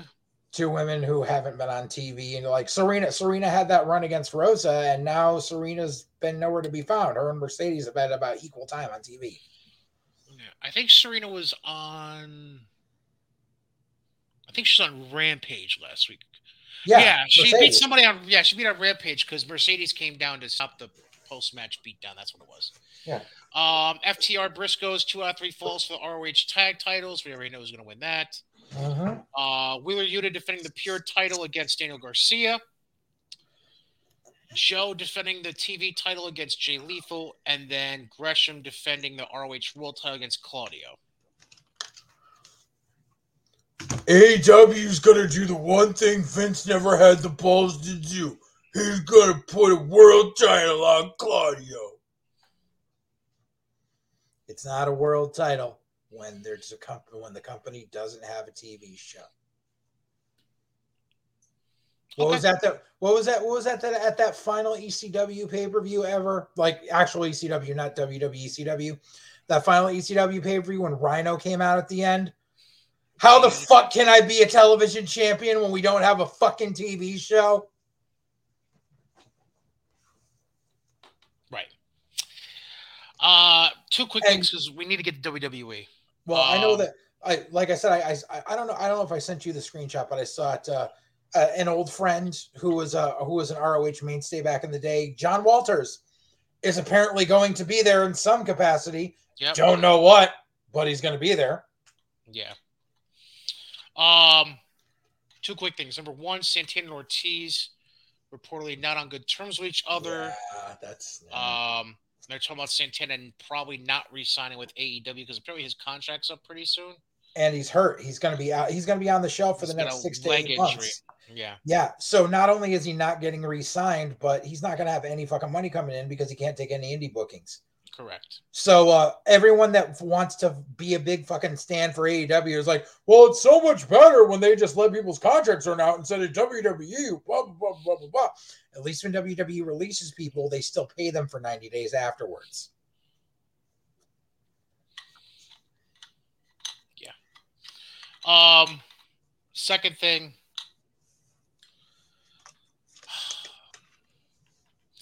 So the All Atlantic title is going to be like this It's going to traveling be a belt. traveling title. It's going to get defended on random ass indies. Do you know what this means? I'm going to tell you exactly what this means. This means it's going to get defended at random ass indies who pay Tony Khan for the fucking. It's oh my god! It's the oh my god! It's the NWA. Yes, in some aspects, but this is Old school NWA, by the way. Yeah. You know what I mean? Yeah, old school NWA was you basically had to pay to get a champion to come into your territory, and that way you did it. And it still happens today, where if you want the NWA certain certain champion to appear on your show, you have to pay the NWA a certain stipend on top of the guy's payday Right. because they believe that well, this is going to bring eyes to your product. Number one, that doesn't, which is bullshit. But no, this is this is the wrestling is thing all over again. The what? wrestling is. Okay, so I've got to segue for a little bit here. I apologize. So during, I want to say it was like, I want to say it was like 2013, 2014. There was this weird thing going on in Chikara where they employed this like head of talent, uh, head of like standards and practices guy and then there was one Chikara show where, like, in the middle of the main event, like, they just stopped everything and started kicking people out the door and started taking down the ring. And, like, the dude was just sitting there on the stage eating an apple. And they basically said, Chikara's done. And what happened was that, so Quackenbush had this idea that was great in theory, but did not work out because NEFW almost became part of this. So Quackenbush had this plan where he was going to make certain indies up and down the East Coast Chikara affiliates. And what was going to happen is Chikara was going to be gone, but there would be all these companies that would be under the wrestling is banner. There were a few there was wrestling is fun and wrestling is art and wrestling is you remember those names, right? Didn't wasn't this in the midst of when Quackenbush was doing like a publicity tour of sorts? Yes. Yes. I, I do vaguely remember this. Okay, go ahead. so basically what it was supposed to be was they would be the, the your your company would pay Quack to use this name and you would get access to all these Chikara guys. Like you wouldn't be able to book Chikara guys otherwise. And NEFW before the falling out between Eric and Camaro almost became a wrestling is until Quack was like, "No, you have to pay me." I think I think he wanted like five thousand dollars for the name, but you would be able to have access to all the Chikara guys at a discounted rate, quote unquote. And the whole thing was it was supposed to culminate because, like, you saw on these wrestling is shows, you would see them getting like taken over by like Chikara heels like Dr. Cube and shit like that. The whole thing was basically going to become this giant culmination at National Pro Wrestling Day two years down the road, where all of the wrestling is companies converged to bring Chikara back to life. And in the meantime, everyone would have been running off of the Chikara name and everyone would have making, been making money. He was basically going to make a t- territory system out of Chikara. Here's the problem Chikara has a decent had a decent um, social media following as far as their footage. Right. But outside of PH, Chikara didn't draw anywhere. When they would tour, they wouldn't draw. When they would come to Connecticut, they would run at Nomads and draw 40 people. Yeah, I, I remember because they ran a show in Troy one day that I've helped run. Right. And they didn't draw. Not shit. And that was exactly. in the Boys and Girls Club, which isn't hard to fill. Right.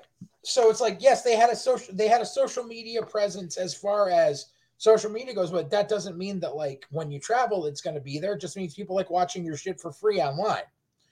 But Quack thought that that was going to equal into this whole thing where people would pay to have this name as part of their namesake to get them more publicity. And that's what Tony uh, and now that's what Tony Khan's doing with the fucking every ocean is the Atlantic title is I'm going to let my all Atlantic champion come to your show and he can defend the belt against your top guy and make your guy look good but at the end of the day, I'm just bilking you out of fucking money to get this guy to because you're gonna have to pay this guy to be on your show anyway, but now you're gonna have to pay me uh, so that I can use your footage if I want. And what's gonna happen? Pac is gonna go work for every shitty indie that wants to pay for him that's to go broke doing it because there's no possible way you can pay for a guy and pay this stipend and draw enough people to make back your money. And then the only time you're ever going to see the All Atlantic title on TV is when it changes hands. Because Tony is an indie mark. My brain hurts just thinking about that. I, I got nothing. That's exactly what it is. Well, it's a great way to transition out. All right, real quick, WWE TV. Um, we got SummerSlam coming up. Yeah, that's coming up next weekend, so we'll dive in full full scale next week. Yeah. Um, I'm just to pull up the current card real quick just to guide me.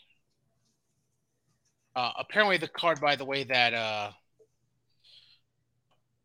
reportedly officials backstage don't really like the way it's panning out right now. Mm-hmm. I think mm-hmm. is a, which I think is kind of a bunch of bullshit. But the officials don't like it. Sure, they don't. They're the ones that wrote it. Yeah.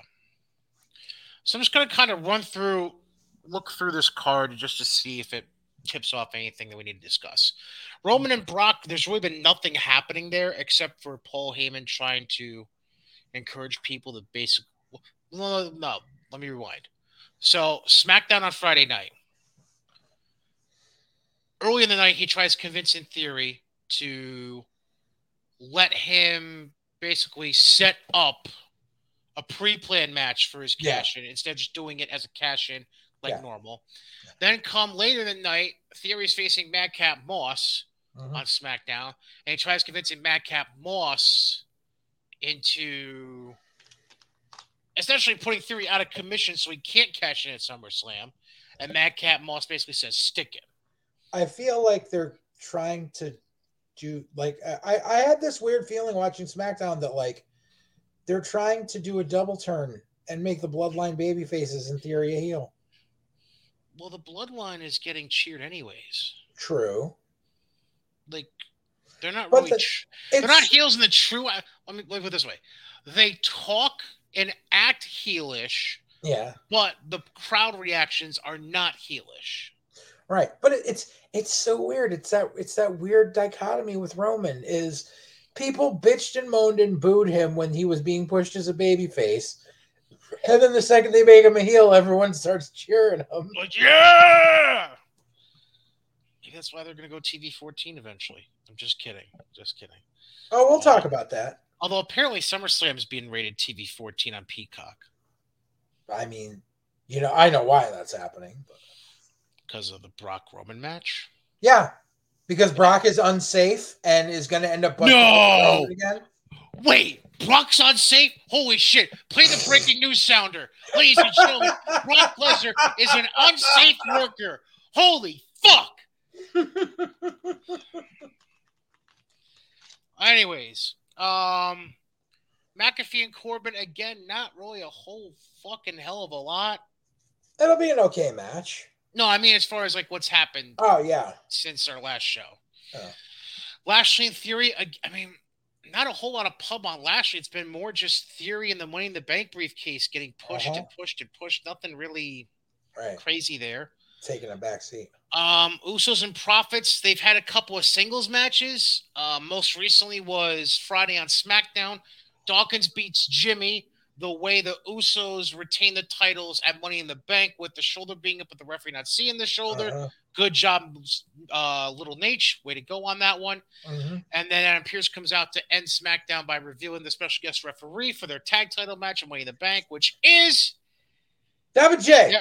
yeah, Jeff R. E F E R double E. Thank you for spelling referee. Appreciate it. Um, and trust me, I'm going to get to Jarrett a little more later. I mean, it's it kind of that kind of fell flat, but at the same time, it's Oh. like, oh, it's Tennessee. That's not my issue with Jarrett. I'm going to get know, to I it. know, I know, I know, I'm going to get to it. I know. But I'm saying, as Um, far as this goes, As far as this goes, I get it. You're getting the Tennessee pop. I fucking get the it. The Tennessee pop and the fact that he's already there. Right. He's. It also doesn't help that fucking McAfee after the reveal goes, "What? The Jeff Jarrett, the senior vice president of live events? Right? Like, Oh, fuck off, Pat! Jesus Christ! Pat McAfee just said, "Fuck that curtain."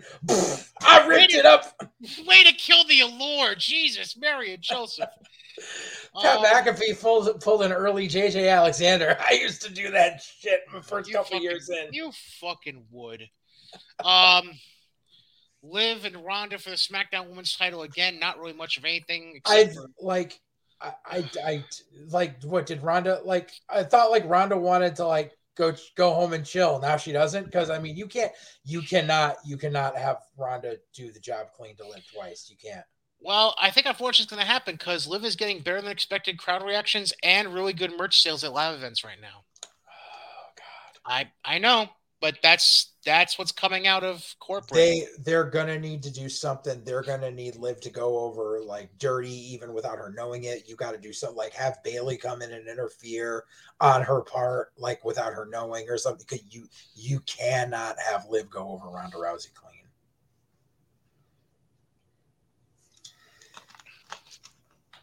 I'm going to ask a question. I'm so sorry that I'm going to ask this because I know I'm I'm I'm I'm oh god.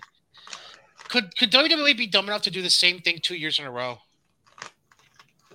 What to do the fucking bait and switch and then have someone come out and beat Liv in ten seconds? Yeah. Uh, I don't think they'll do it two years in a row.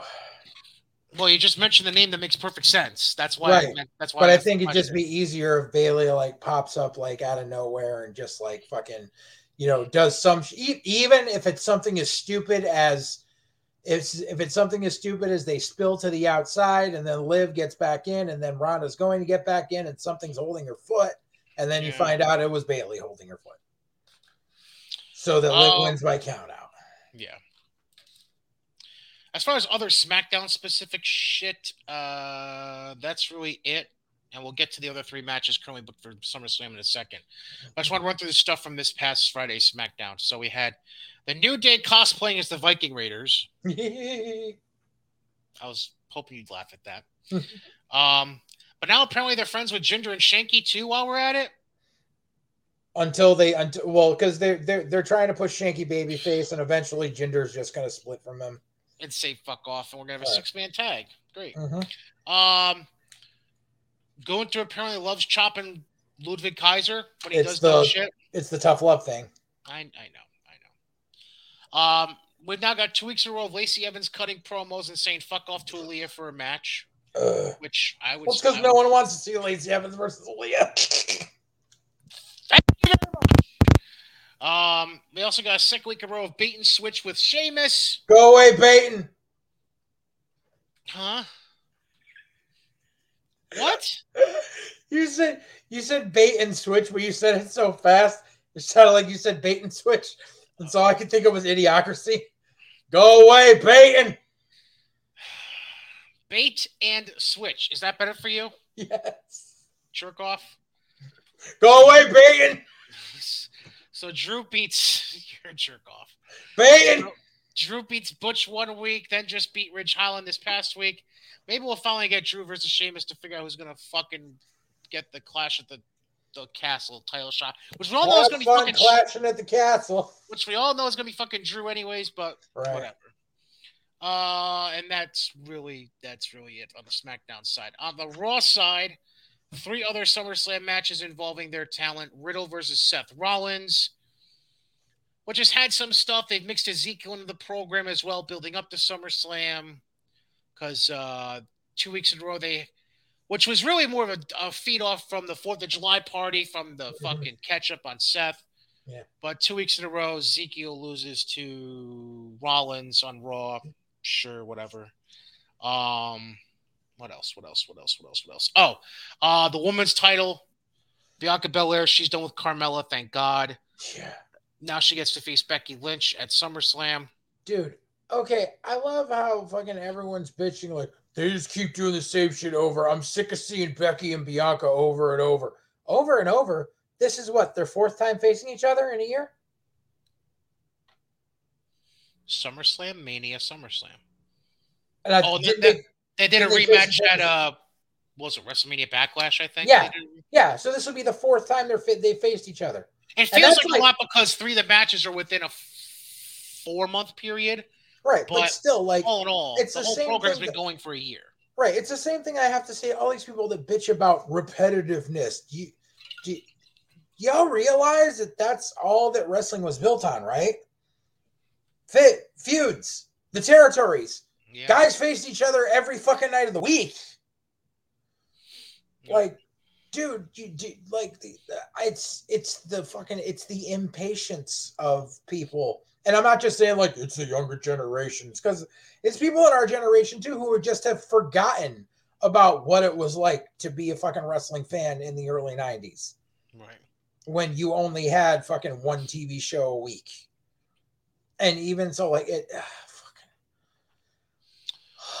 fucking Uh, what else we got here? It We just got uh, Logan Paul and The Miz is the last match scheduled right now for SummerSlam. So I'm kind of sad. I was really hoping that we like, and as much as I fucking don't want a minute, but I was really hoping we would get a tag match instead out of that, and we would get Miz and Ciampa versus Logan and AJ, just so Ciampa could get a payday. I think Ciampa's still gonna be involved in some way. I guess, but I mean, I don't know. I just think I think it would be better. Like, like I think we talked about this a couple of weeks ago. Was it would be a better setup to have them hold off the actual Miz versus Logan Paul singles Until match, Mania. or at least until Survivor Series. Right. Yep. Uh, other Raw stuff. Priest and Finn are kind of trying to get Dominic in Judgment Day, and then not so much. And I, that's I don't know. It was weird. It was like it was, it was basically like they had to threaten him to join, and then he's like, "Fine, I'll join." And they're like, "No, we don't want a pussy." Because he wouldn't hit Rey with the chair. That's why. Yeah, Which I mean, Um, I'm sorry, no, people just don't want Dominic on TV at all. shit, we know that. Like, you know what would be great through this whole thing is if it won't happen, unfortunately. But what would be great if they would be like, we have decided, we now have, you know, we have decided we we will add a third member to the Judgment Day, and now we introduce Dominic, but it's not Dominic Mysterio, it's Dominic Dijakovic. That'd be fantastic, actually. Exactly, but God forbid they actually do something that great. Um, what else we got here? Um, so when is Edge coming back? Night after SummerSlam? I guess. Apparently, they wanted to. I I thought they were going to use Edge for SummerSlam, but apparently, they want to hold him off for Clash of the Castle. I think there's well. I'm thinking. The only way he comes back for SummerSlam is if he comes out at some point during the Mysterios against Damian Priest and Finn Balor tag match at MSG on Monday. Yeah, It's the only way that would make sense. yeah. Um. Oh yeah.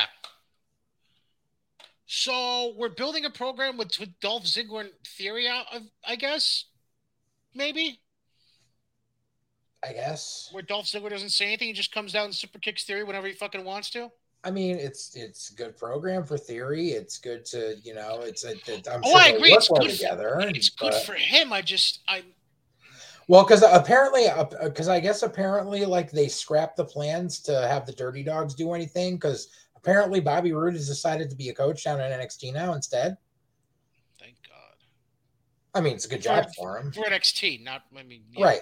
You know I mean. But yeah, so that left Dolph with something, and Dolph's getting a pretty good paycheck. So obviously, they want to do something with him.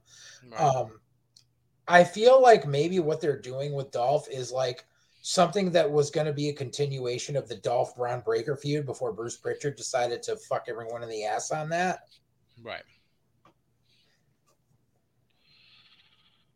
Uh, did you see the very beginning of Raw this past week? I did not. I was under anesthesia. Oh, right. So, you know how they started the show this week? How? Titus O'Neil basically gave a corporate PSA for WWE. Oh boy. Yeah. We don't care about politics. We don't care about religion. We don't care about your race or your your your your your wherever you're from. Like I was like, oh my god, this is a safe space for everyone. And we're just here to entertain you and have fun. And I'm just like, what the fuck are we doing here? Like, is this We have to do this while Vince is to walk down to the ring, helicopter dicking. Right. Like, is this is this Vince trolling everyone again? Like, what the fuck is this? I just I I, I couldn't. I just oh my god. This that I don't know, it just killed me on the inside. Um but one other thing.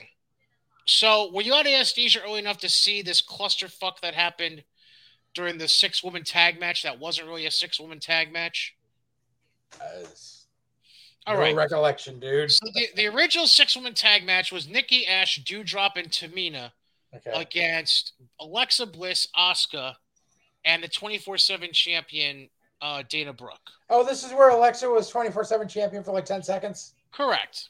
I remember that. So the match, the actual match itself basically lasted for 90 seconds. But in the midst of the 90 second match, Dana Brooke took out somebody on the outside. And Reggie appears from the announcer's corner, distracting Dana Brooke as Tozawa and um, Aja Smith, uh, one of the referees, who refereed the match before, they come out from under the ring together. Tozawa rolls her up. So Tozawa rolls her up, gets a pin, wins the 24 7 title. Then Nikki Ash pins Tozawa. Then Alexa Bliss pins Nikki. Doudrop pins Alexa. Tamina pins Doudrop. Then Dana Brooke pins Tamina. Full circle. She has the 24/7 title back.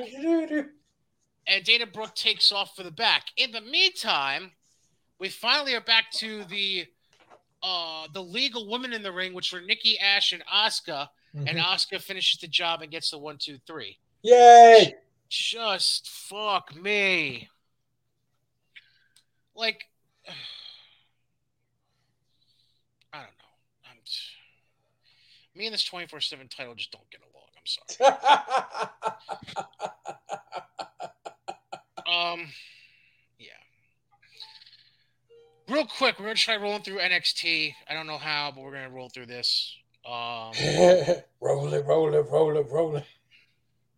Obviously, meaningful thing number 1 would be Roxanne Perez gets attacked in the parking lot before the show starts. Uh, Nobody knows who it is. So the whole show is essentially based around a bunch of girls getting interviewed as to whether or not they were the ones that attacked Roxanne Perez in the parking lot. I and did it for the rock. I did it for the people. Um, and then they get to the end of the show, which is the main event women's title match between Mandy Rose and Roxanne Perez. Cora Jade hits Roxanne from behind with the tag title. Mandy Rose gets the pin to retain the title, which essentially reveals Cora Jade was the one who attacked Roxanne all along. And then Cora Jade does the worst prop botch I've ever seen in my uh-huh. life, where she breaks the skateboard in midair, mid swing back to hit Roxanne with the, oh my god. Mm-hmm. And then Cora Jade comes out dressed in all black because that's a heel thing to do. Yep. This week, trashes Roxanne Perez and then literally trashes her NXT Women's Tag Team title belt. Mm-hmm. So we officially have no women's tag champions at all on any show, which is why Tony Khan is going to introduce women's tag championships. Well, no, it's just Roxanne Perez has no one to argue with about being the, the women's tag team champions. No, I'm the women's tag team champion. So I'm the women's tag team champ. Sorry, I made that joke to you about some someone. Yeah, some, you did. I yeah, don't remember did. who it was. No, you made um, it to um, me. I'm trying to remember who it was about though. Who was who was was it maybe was it Swerving Keith Lee maybe? Uh, I was talking maybe I was saying something about how Swerve should have I don't fucking know. I don't know. Yeah. It's just it's it's it's old hat. Like it anytime they have done this, it's never worked. You can't have people become tag champions and then turn on each other in the middle of the reign. No matter if it's eight weeks into the rain or eight minutes into the rain or a week into the reign. It just doesn't work anytime you do it. You know, it didn't work when it happened with Shawn and Diesel. It didn't work when it happened with fucking Ambrose and Rollins, and it didn't work with fucking skateboard bitch and Roxy. I know. Like it's just like that. Uh, and the whole thing was it was just the, because this was the this was going to be the plan all along because Roxy wasn't originally supposed to win the breakout tournament. Ass right. was supposed to win, but she got fucking hurt. Right. Um. Apparently, we're putting together a program with Xyon Quinn and Apollo Crews from looks of it, which I think is all right because I think I, I it doesn't it, it, it it's they don't know what to do with Xyon Quinn. And the thing, the dude's got talent. The dude's got a look. He's got size. He's got some personality. He's an okay interview. He's an okay, okay interview. He cannot. He obviously will do anything you ask because if you remember, he, he had to do that stupid ass karaoke contest against Robbie E that one week when he was still a baby face. Right. Like, there's something in him. I always thought when they were first introducing Solo Sikoa that because you know Solo was supposed to be the you know he was supposed to be the outcast and he wasn't supposed to be look be like the rest of the Samoan family. He was a street fighter, and the whole thing is Xyon Quinn has some Samoan in his heritage too. I think that they shouldn't have had Solo look the way he does because you can obviously tell he's one of the fucking Usos. Right. But they should have had Solo look like Xyon and put the two of them together and made them like the bastard sons of Samoa and had them run with that, where they both have the heritage, they both have the Samoan heritage, but they're not like everyone else. Because if you tell me a guy has Samoan heritage, but he's a street fighter, and then you put in front of me pictures of Solo Sikoa and Xyon Quinn, I'm sorry, but with the description you just gave me, I'm going to think it's Xyon Quinn.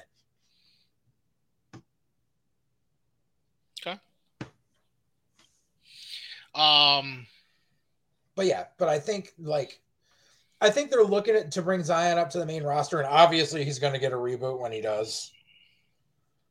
But I think he's someone that could benefit from it, and I think this is just they're they're using Apollo Crews to figure out if he's ready or not. Uh, then Joe Gacy has a cleansing and purification ceremony. Man, it's what it was within the promo package. It wasn't really like like. Go watch the smart. He got smart. I I kind of told you this was happening. You didn't You- believe me. No, I believed you. You you thought that's who it was under the hood. You didn't think they were actually going to be them though. No, I figured no. W- once they said they were unveiling them, and I saw that they gave them the name changes, I knew it was going to be them. That's why I sent you the thing saying they did that. They did. They were doing the name changes. So, but uh, um, so but they I, revealed the dyad to be. well, they're not the No, dyad anymore. Well, I know they're, They're they're- schism. the artists formerly known as GYV, Grizzled Young Veterans. Uh, their names are now Jagger, Reid, and Rip Fowler. And boy, does boy does Jesus Christ, he looks weird with a bald head, or like clean shaven and bald head. But Yeah, but I mean, hey, it's it, they're obviously willing to work with what they're given in order to stay employed, which is fine. mhm. Um, but they're they're a hell of a team. Like they can talk and they can work. And if this is what they got to do to get over, they'll fucking they'll work with what they got to do to get over. But at least uh, I'm glad that they were smart enough. I, I think Trips was just right in there with a dictionary, going, "Yeah, dyad means two, Bruce. You're fucking stupid." And he's like, "You've got more than two people in this stable. We got to call them something else." Thank you, Triple H. Um, in the meantime, to intertwine with that, so Cameron Grimes beats, uh, excuse me, loses to JD McDonagh, but during the midst of the match, Gacy's watching from the perch thingamabobber. And then when they go to Grimes later in the night and he's leaving and doesn't want to talk to anybody, Gacy walks over and wants to talk to Grimes. So Just let Grimes go to the main roster. Don't give him a fucking feud with Gacy. Just let him go to the main roster. Any hooser. Um, so we had Roderick Strong blame Damon Kemp for losing the tag title match to the Creeds. I would too. So they, so they face each other one on one on NXT this week. Um, at the end of the match, Tony D and the family show up on the big screen, beating up the Creeds backstage. Damon Kemp goes to leave the match to go help the Creeds. Strong says, "Fuck that mess," pulls Kemp in, uh, hits him with the fucking jumping knee for the one, two, three, and then Strong and I, I, uh, so basically we set up Diamond Mine versus Tony D and Two Dimes and Cruz Del Toro and Nobody cares. Stop putting heels versus heels. Stop all of this shit. Nobody cares about Tony D. Stop that shit. Let Legado go to the main roster, except for Carmen San Diego, because she ain't fucking ready. Tell Damon Kemp to get better gear. He looks like he's wearing a onesie with a loaded diaper. I can't. You can obviously tell they're like Bruce Pritchard was like, I don't care if I'm done here. You're gonna go. You're gonna finish through with these fucking eight weeks of scripts I wrote. uh, Briggs and Jensen face pretty deadly. Yes, Briggs and Jensen retain the UK tag titles. looked good doing it. Proud of Briggs and Jensen, except for why the fuck is why the fuck is Jensen wearing Daisy Duke? Daisy Dukes, yeah, that was kind of weird. Um, apparently we have this whole program going on now between Von Wagner and Solo Sikoa. Because reasons. They they did the one thing though. Because I yeah because we haven't been here yet. No, I did it. I mentioned it last week, right? The shit that his dad used to do in the promos. Yeah, I mentioned that last week. Okay. yeah. Sorry, anesthesia. Okay, my bad. Um, then we have Melo and Trick doing a vignette last week. Then they were in the barbershop this week. Because they're always in the barber shop. They were talking about Waller and who was the other dude they were talking about? They were talking about somebody else potentially coming from the north. Oh, Solo Sikoa. yeah. Um, Remember the program that was supposed to be happening like two months ago, and then they it doesn't seem to be happening anymore. Yeah, I know. Um, what else we got here? Do-do-do. Oh, Jesus, Mary, and fucking Joseph. Axiom. dude okay i have some i have some feelings on some things and i'm gonna piss off a lot of indie workers right now when I say shut up. Quit bitching. Okay. I'll elaborate. Are you saying A Kid's making a living? He's going to do what he's told to do. Is that what you're trying to basically say? First off, yes. Okay. That's that's point number one. Okay. But number two, because obviously, because I, I I sent you the pictures and showed you, you know.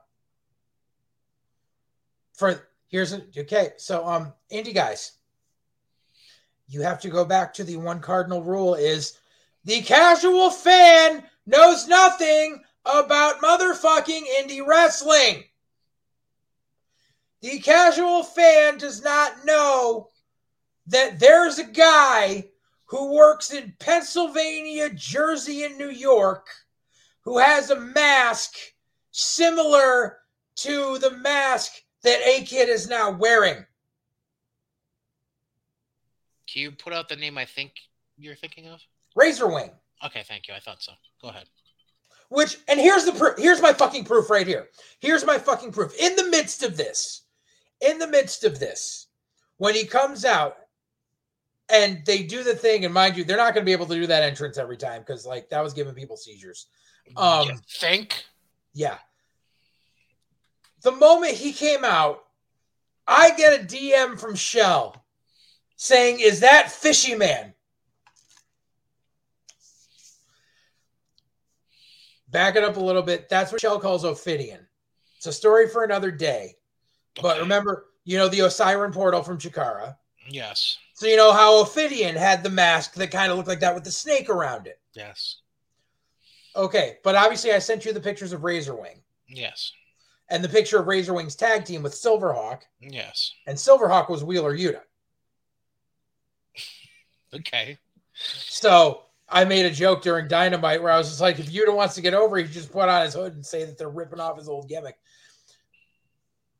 But so here's so every so everyone like a lot of people in this area are bitching and whining that Axiom ripped off Razor Wing because it's the same look and the same colors, and he even did this pose.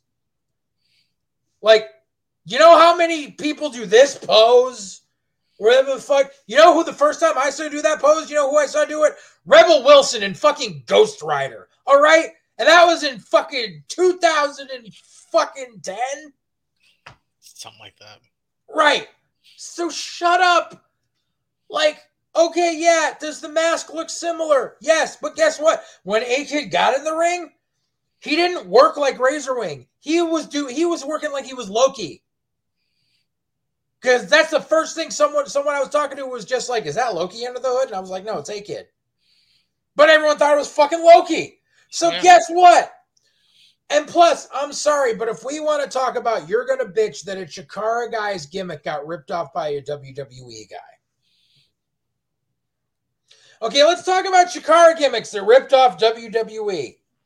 So we got Juan Coronado Francisco, who was a ripoff of Alberto Del Rio.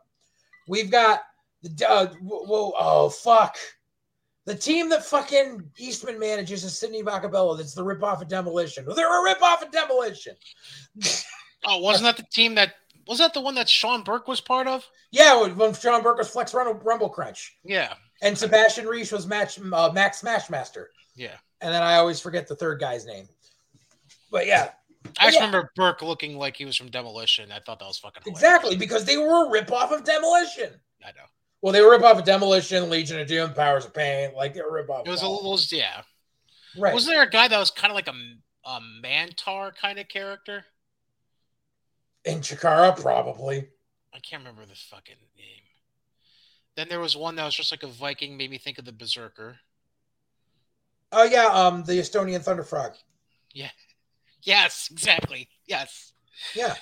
Yeah. I remember, see, I remember a few of the guys over there in Troy that one random day. Right. Mantaur, you're probably thinking of the proletariat boar of Moldova. Yes. I managed him a couple of times. Jeez. He's a good kid. Oh yeah. Yeah. But yeah. So you really can't bitch about WWE ripping off a Chikara guy just because a guy has a similar mask when Chikara made a fucking living off of ripping off WWE gimmicks. Yep. Yep, yep. Let's see what else I got here. Um the only two things I have other than that. Number one, Mm, I've mm. oh, you have something okay. One last thought. The whole big thing, Axiom's thing is he does math. Razor Wings thing is he's a bird. Completely different gimmicks. The modern day mathematical superhero to be exact. Yes. He does math and he's a superhero. Razor Wing was a bird. Two other things I want to go over real quick from NXT before we touch on the last thing I want to visit for the day. We're going to hold off the PG TV 14 thing till next week. If they do it, if they do it. If they don't, they don't. Yeah. Right. So we'll hold Andrew. Zarian's a fucking idiot. That's what we got out of this. We'll dive into that a little deeper next week. One, the, the two things I want to bring up from NXT this week that I haven't mentioned yet. Number one, Mhm. I'm going to officially say you were correct about someone. And it's because I don't like the way he was on the mic. It was too. It was too. How should I put this? Didn't draw me in, is what I'm basically trying to get at. Would you like to guess who I'm referring to? Mhm. I'll give you a hint. He wrestled earlier in the night before the promo. And it wasn't just him in the promo. Somebody else started the promo segment. Bron Breakker. And Oh, uh, just say his original name if you don't remember the new one. oh, you mean Mongoloid Balor? Yes. I, I will I will cave in and say you were correct about JD McDonagh. Very good in ring talent, but I'm not so sure he has enough personality to pull anything off at this point. well, yeah. I, I, he's always going to be a poor man's Finn Balor to me. Yeah, I. This is the first time. I mean, aside from any of the vignettes, this is really the first time I've ever heard him like try to pull off a promo segment. I don't know if it was just the whole context of it with the fucking mannequin behind him that threw me off, or I don't know what the fuck it was, but just it didn't hit home for me. I didn't. It didn't didn't it didn't pull me in. Didn't intrigue me. It just was Yeah. very blasé and bland. Yeah. Um. A second thing. So, uh, of all your options, all your options, because apparently we gotta do the the Charlie storyboard to fucking make this make sense. Because it took until fucking Vic Joseph said something after the match had already ended and they were about to go off the air for me to fucking remember this fucking Charlie May shit. Out of all your options, including the one that wasn't in the ring, Io Shirai, who apparently wants to leave WWE now, another story for another time. But out of all your options, even including ass bitch, you had your new number one contender from a 20 woman battle royal be Zoey fucking Stark. and they tried to fake us out with the Shawn Bulldog Royal Rumble ending.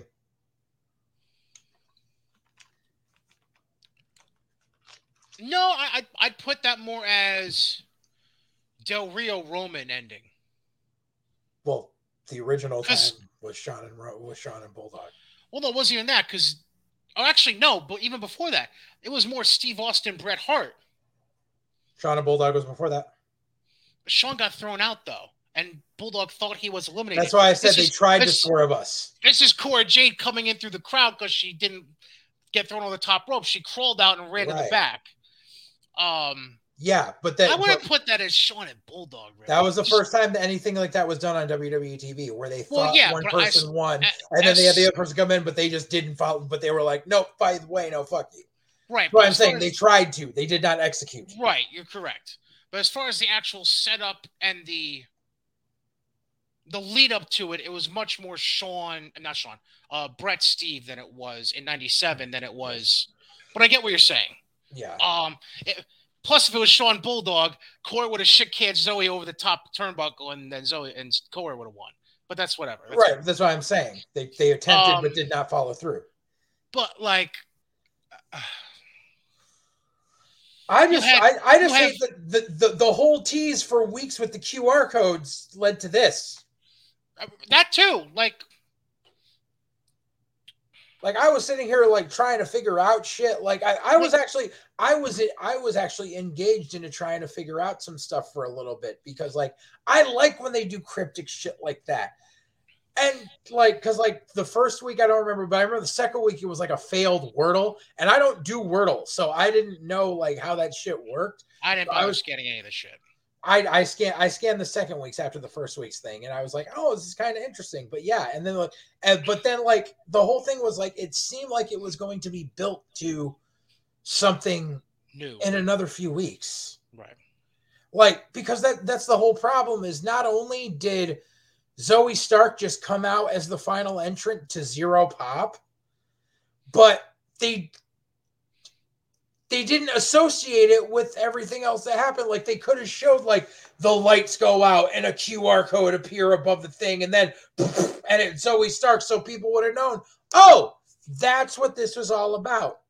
Because the final QR code that they aired earlier in the night hmm was just a picture of Zoey Stark's boots. And unless you are like really fucking like focused in on shit, you don't know what you didn't know that those were Zoey's boots. It was just a pair of boots. Yeah. With a Z on them, I think. I don't know. Like, think, think, think of it this way. Think about all the other options they had in that match. You had Ass Bitch in the final Mhm. four. Well, final four turned out. Yeah. As much as you don't like heel versus heel shit, you had They Tiffany had skateboard Stratton. bitch. Oh, oh yeah, they had Tiffany. Yeah. Tiffany Stratton, who I'd argue right now, out of all the heel women not in Toxic Attraction, I'd argue Tiffany Stratton's probably the strongest one they have right now. You can argue that all you want. I think she's fucking terrible. Well, think about all the other heels they have right now. I just mean in general, like, It basically like, comes down to it, like- basically comes, it comes down to Cora Jade, Lash Legend, or Tiffany Stratton. they're all horrible. You're not helping me here. I'm sorry, but they're all horrible. Is there any woman that's a heel at NXT that you do like? I'm going to answer that for you. You're probably going to say no. Kiana yeah, James, Natty's back up on the range.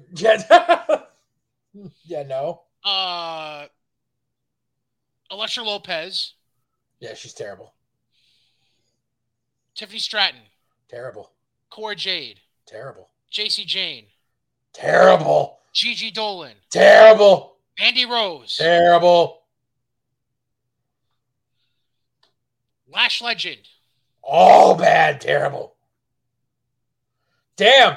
Oh, their entire heel side of the roster are god awful.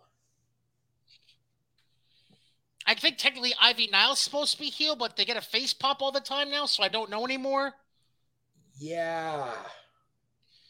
Um, to the point where now you got fucking uh Carter and Katana Chance. They're heels technically now, I guess. They're the only yeah, they're the only ones that aren't god awful. and I wouldn't even say they're that great. Right. Just, They've been there for years and they're just they're passable. I don't know. Anyways, I wanted to end the show today With terrible. because we are past where I wanted to go. Oh, this is you're gonna think this is terrible. Um, we're gonna go back to being indie-rific for a few minutes. Yeehaw. because I want to. Rev- I know that this show isn't until next weekend, but I I need to go through this with you. I need to go through this with you. It's the card that is currently booked for the Ric Flair's last match event in Nashville, which is happening a week from Sunday, July the 31st, Nashville Municipal Auditorium. It's on FITE TV, and I think they're doing on something else too. I'm not sure. But I know you can get it on FITE TV next Sunday. Have you seen the whole card for this fucking show? yes. Okay. It's 11 matches long now, including the two new ones they just booked. Let me run through this quick. So, we're going to save the main event for last because I have something special to say about that. First off, they're apparently bringing out the Bunkhouse Battle Royal! because fuck it, why not? Reasons. They've now booked the Von Erichs, Marshall, and Ross to take on the Briscoes. I mean, I'd be cool seeing that. Then they have a New Japan Strong match with Clark Connors against Ren Narita, Meh.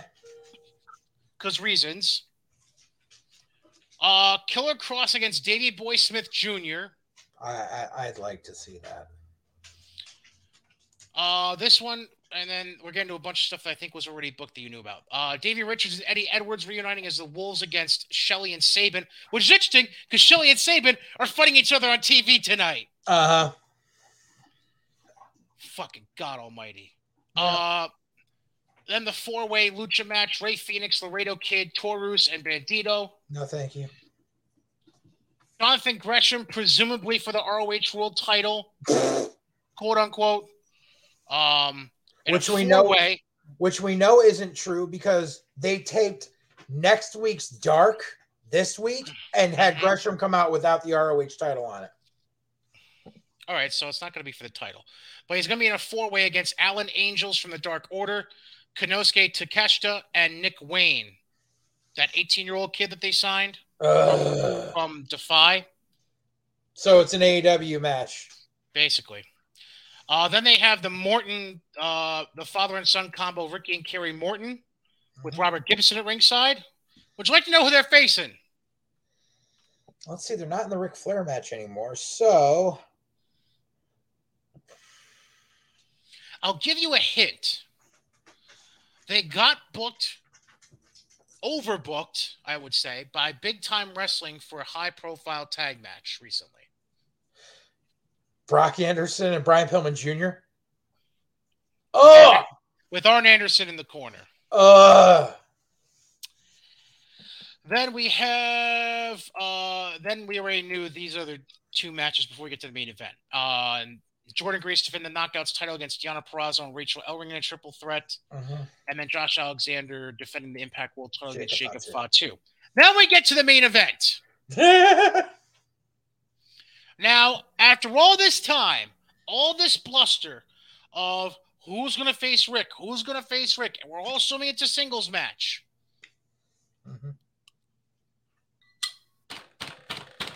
Well, no, because when we fir- when they first announced the match, it was supposed to be a six man. And then it, it all kinds of shit changed. All kinds of Yeah. shit changed all the whole time. Okay, a six man, a singles. Okay, I was whatever. never expecting it to be a singles match when it came down to it. I knew it was because you It's can't have Ric it's. Ric. It's Ric and his ego. You never fucking know at this point. Ah. But so they do the reveal the other day online on Ric Flair's Last Match.com or some shit, whatever the fuck. Is. I don't know. Or Star, Conrad's reverse or- mortgages.com slash Ric Flair's last match. or starcast.com slash Ric Flair's. I don't know what the fuck the URL is. But they've been doing this documentary apparently leading up to the match. Part one was about Ric getting back in the ring and training with Lethal and shit like that. And apparently Ric saying it's not for the money and fucking fucking uh what's oh who's no oh no that, that's how they started part two. Um Tommy Young said something along the lines of, I have a good guess as to why Ric's doing it. And then somebody behind the camera yelled, not yelled, but said so it could be heard, it's not for money. And Tommy's like, Really? That was good. That was gonna be my guess. Like and like like ugh, just just awful shit. Um so basically what happens is in this documentary, so Lethal asks Ric about being on the card. Not even being in Ric's match, just being on the card. Mhm. And Ric basically says no. For lack of a better phrase, he basically tells Jay Lethal, Jay Lethal no. That's how they set this up. So oh, it gets better. Did you even did you see any of this shit? No, Oh my god! Oh my god! I mean, didn't know this existed. Oh, this gets better because I'm gonna have to send you the link so you can watch this video. The Oh, the part, the part they put on Tuesday is ridiculous. So here's here here's what here. Okay, so that everything I'm telling you right now from this point forward is in the Tuesday video. We're now. Now everything that happens now is happening now. Right. So he turns down Lethal. Ric leaves. This is after they did a practice in the ring. Ric leaves the facility, and then the camera shows Lethal going into like an office area and throwing a water bottle at the wall, like pissed off or whatever. So then they fast forward to the press conference they had in Nashville for the show. And they showed a couple clips. Uh, Jarrett was there to represent Jarrett, I guess. Um, yeah, He Jeff wasn't Jarrett was even advertised until they until they advertised the match. Jeff was at the press conference. Um, obviously David Crockett was there. Ric Flair was there. Um, Ric's Ric's made some backhanded joke about Jeff while he was sitting there next to the podium at the press conference. Just fucking weird shit.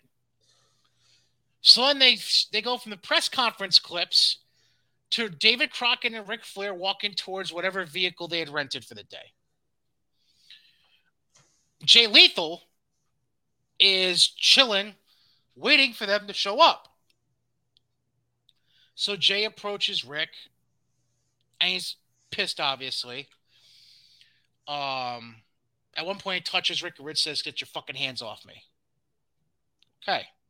So now Ric walks from the back seat towards the trunk of the SUV, like because he had a he had like a suitcase in his jacket. So he's going to load that in. Lethal jumps him in the parking lot. All while David Crockett's just standing there, just yelling for help, basically. Hold on, it gets better. So Lethal's beating up Flair behind his rental vehicle. Now we cut to Karen and Jeff Jarrett walking out. Jeff sees what's going on, still in his suit jacket or whatever, and he pulls Lethal off of Ric. And Jeff's trying to talk sense into Jay while he's checking on Ric. Ric is basically saying, fuck off, I'll get up on my own. And then he says a couple more unsultry things towards Jeff. And then Jeff says, fuck it, and clocks Flair. Now Karen is holding back David Crockett. Jeff says, give me your shoe, because she's wearing a high heeled shoe. And he spikes Ric in the head with the heel and busts open the 73 year old man right in the parking lot.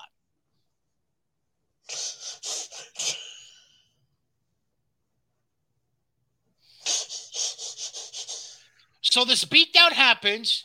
Jarrett and Lethal eventually walk away, and all you have left is a bloodied Ric Flair laid out in a parking lot, supposedly unconscious from this beatdown, and David Crockett, David David Crockett standing there with his dick in his hand, not knowing what to do. Story of David Crockett's life. So then finally we get to the end of the video, and this is the main event. Jeff Jarrett and Jay Lethal with Karen Jarrett in their corner against Ric Flair and Andrade El Idolo because it's always been about family. At least I think that's I think that's the quote that was towards the end of the video. So basically, it's Jay Lethal against Andrade El Idolo with Ric Flair and Jeff Jarrett as the tag-alongs. I mean, to be fair, at least Jeff has worked a couple of matches recently. If you want to call what he did in GCW working, sure, go ahead. Uh, I have to send you send you that link. I'll make sure I do it. we'll trade. You send me that. I'll send you a link for kayfabe. Yeah. Holy shit. I, I can't believe you didn't see that. No, I didn't know this shit existed, dude. Oh yeah. I just figured they were throwing out matches for the sake of throwing You're- out matches. It was like, gonna- okay, well, this makes sense. Lethal's been helping him train, and they're in Tennessee, so they want to get the pop from Jarrett. Okay, no problem. You're gonna watch that video. Oh God. And as much as you laughed just now, you're gonna laugh even more when you see Ric Flair. Not that there's anything nice about seeing a 73 year old being beat up that's got health issues, but oh, by the way, I didn't even tell you the the the, the first the first part. So, the first punch that Lethal throws at Flair. Now I don't know if this is true, where if what Flair said, but it landed essentially on like his left side. So it was a right hand from Lethal going into his left side, like his gut, essentially. So Flair goes, Oh God, that's my surgery scar. and then he falls. I swear to God, that's basically what Ric said as he's falling to the ground from the shot. Yes. I I can't make that shit up. That's legit I, what he I'll said. show you a surgery scar, motherfucker. I'm just saying, like, oh, I just I can't, I can't. Um, by the way, if you want to find a vehicle that wasn't involved in that video, if you want to find a vehicle that wasn't the one Ric Flair was beat up behind in that video, go to Mohawk Honda because the team there will find you what you're looking for by not just searching their lot, but they'll even search up and down the entire Eastern Seaboard as JJ shows his battle scars from being in the ER a few days ago. Good Lord Almighty.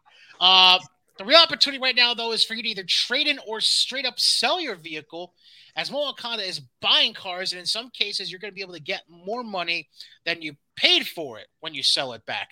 The supply chain is still facing challenges, which is creating a great selling opportunity for you, the customer. And as always, a team of Mohawk Honda, they look to make the buying and selling experience very easy with any of our friends, Cars with Svoboda, Luisa VIP Man Morales, or just go straight to the horse's mouth, the general manager, Greg Johnson, because at Mohawk Honda, Freeman's Bridge Road and Disconnected, they want you to buy, they want to buy your car, maybe even set you up with something that fits your budget and your lifestyle potentially, because Mohawk Honda, they always go out of their way to please you. Much like that Ric Flair video is going to please JJ in a little bit. That being said, that wraps up the show because I just I, I can't. Um, I'm at Brian Katie on Twitter. He's at JJ underscore Alexander. Whew. It's going to be a short week because we're probably going to turn around on Monday or Tuesday next week yeah, to go over Death Before Dishonor. We'll preview SummerSlam. I'm sure we'll go Um, be able to go over some shit. Some fuckery's gonna happen. You know Yeah, it is. There's going to be some fuckery going on, whether it's on Raw. God knows we'll probably have another media scrum from fucking Tony Contana to fucking go over. Oh, Jesus, Mary and Joseph. SmackDown, Rampage, something will set us off. Death Before Dishonor, I don't know. But anyways, that's JJ. I'm Brian. I know it's getting a little darker in here, but it's also getting hotter because I don't think it fucking rained yet. Fuck the Northeast. You got to go contact your buddies at John Stowe Supply and get some AC up in that bitch. I, I, it's just not central AC. We have air conditioners, but we don't have. A, It's an apartment. We're not going to have a central air system. I'm not going to pay for a The central air system. being a homeowner. Yeah, yeah, I know. Fuck off. Goodbye, JJ. Say, say, fuck off, Tony Khan. Fuck off, Tony Khan.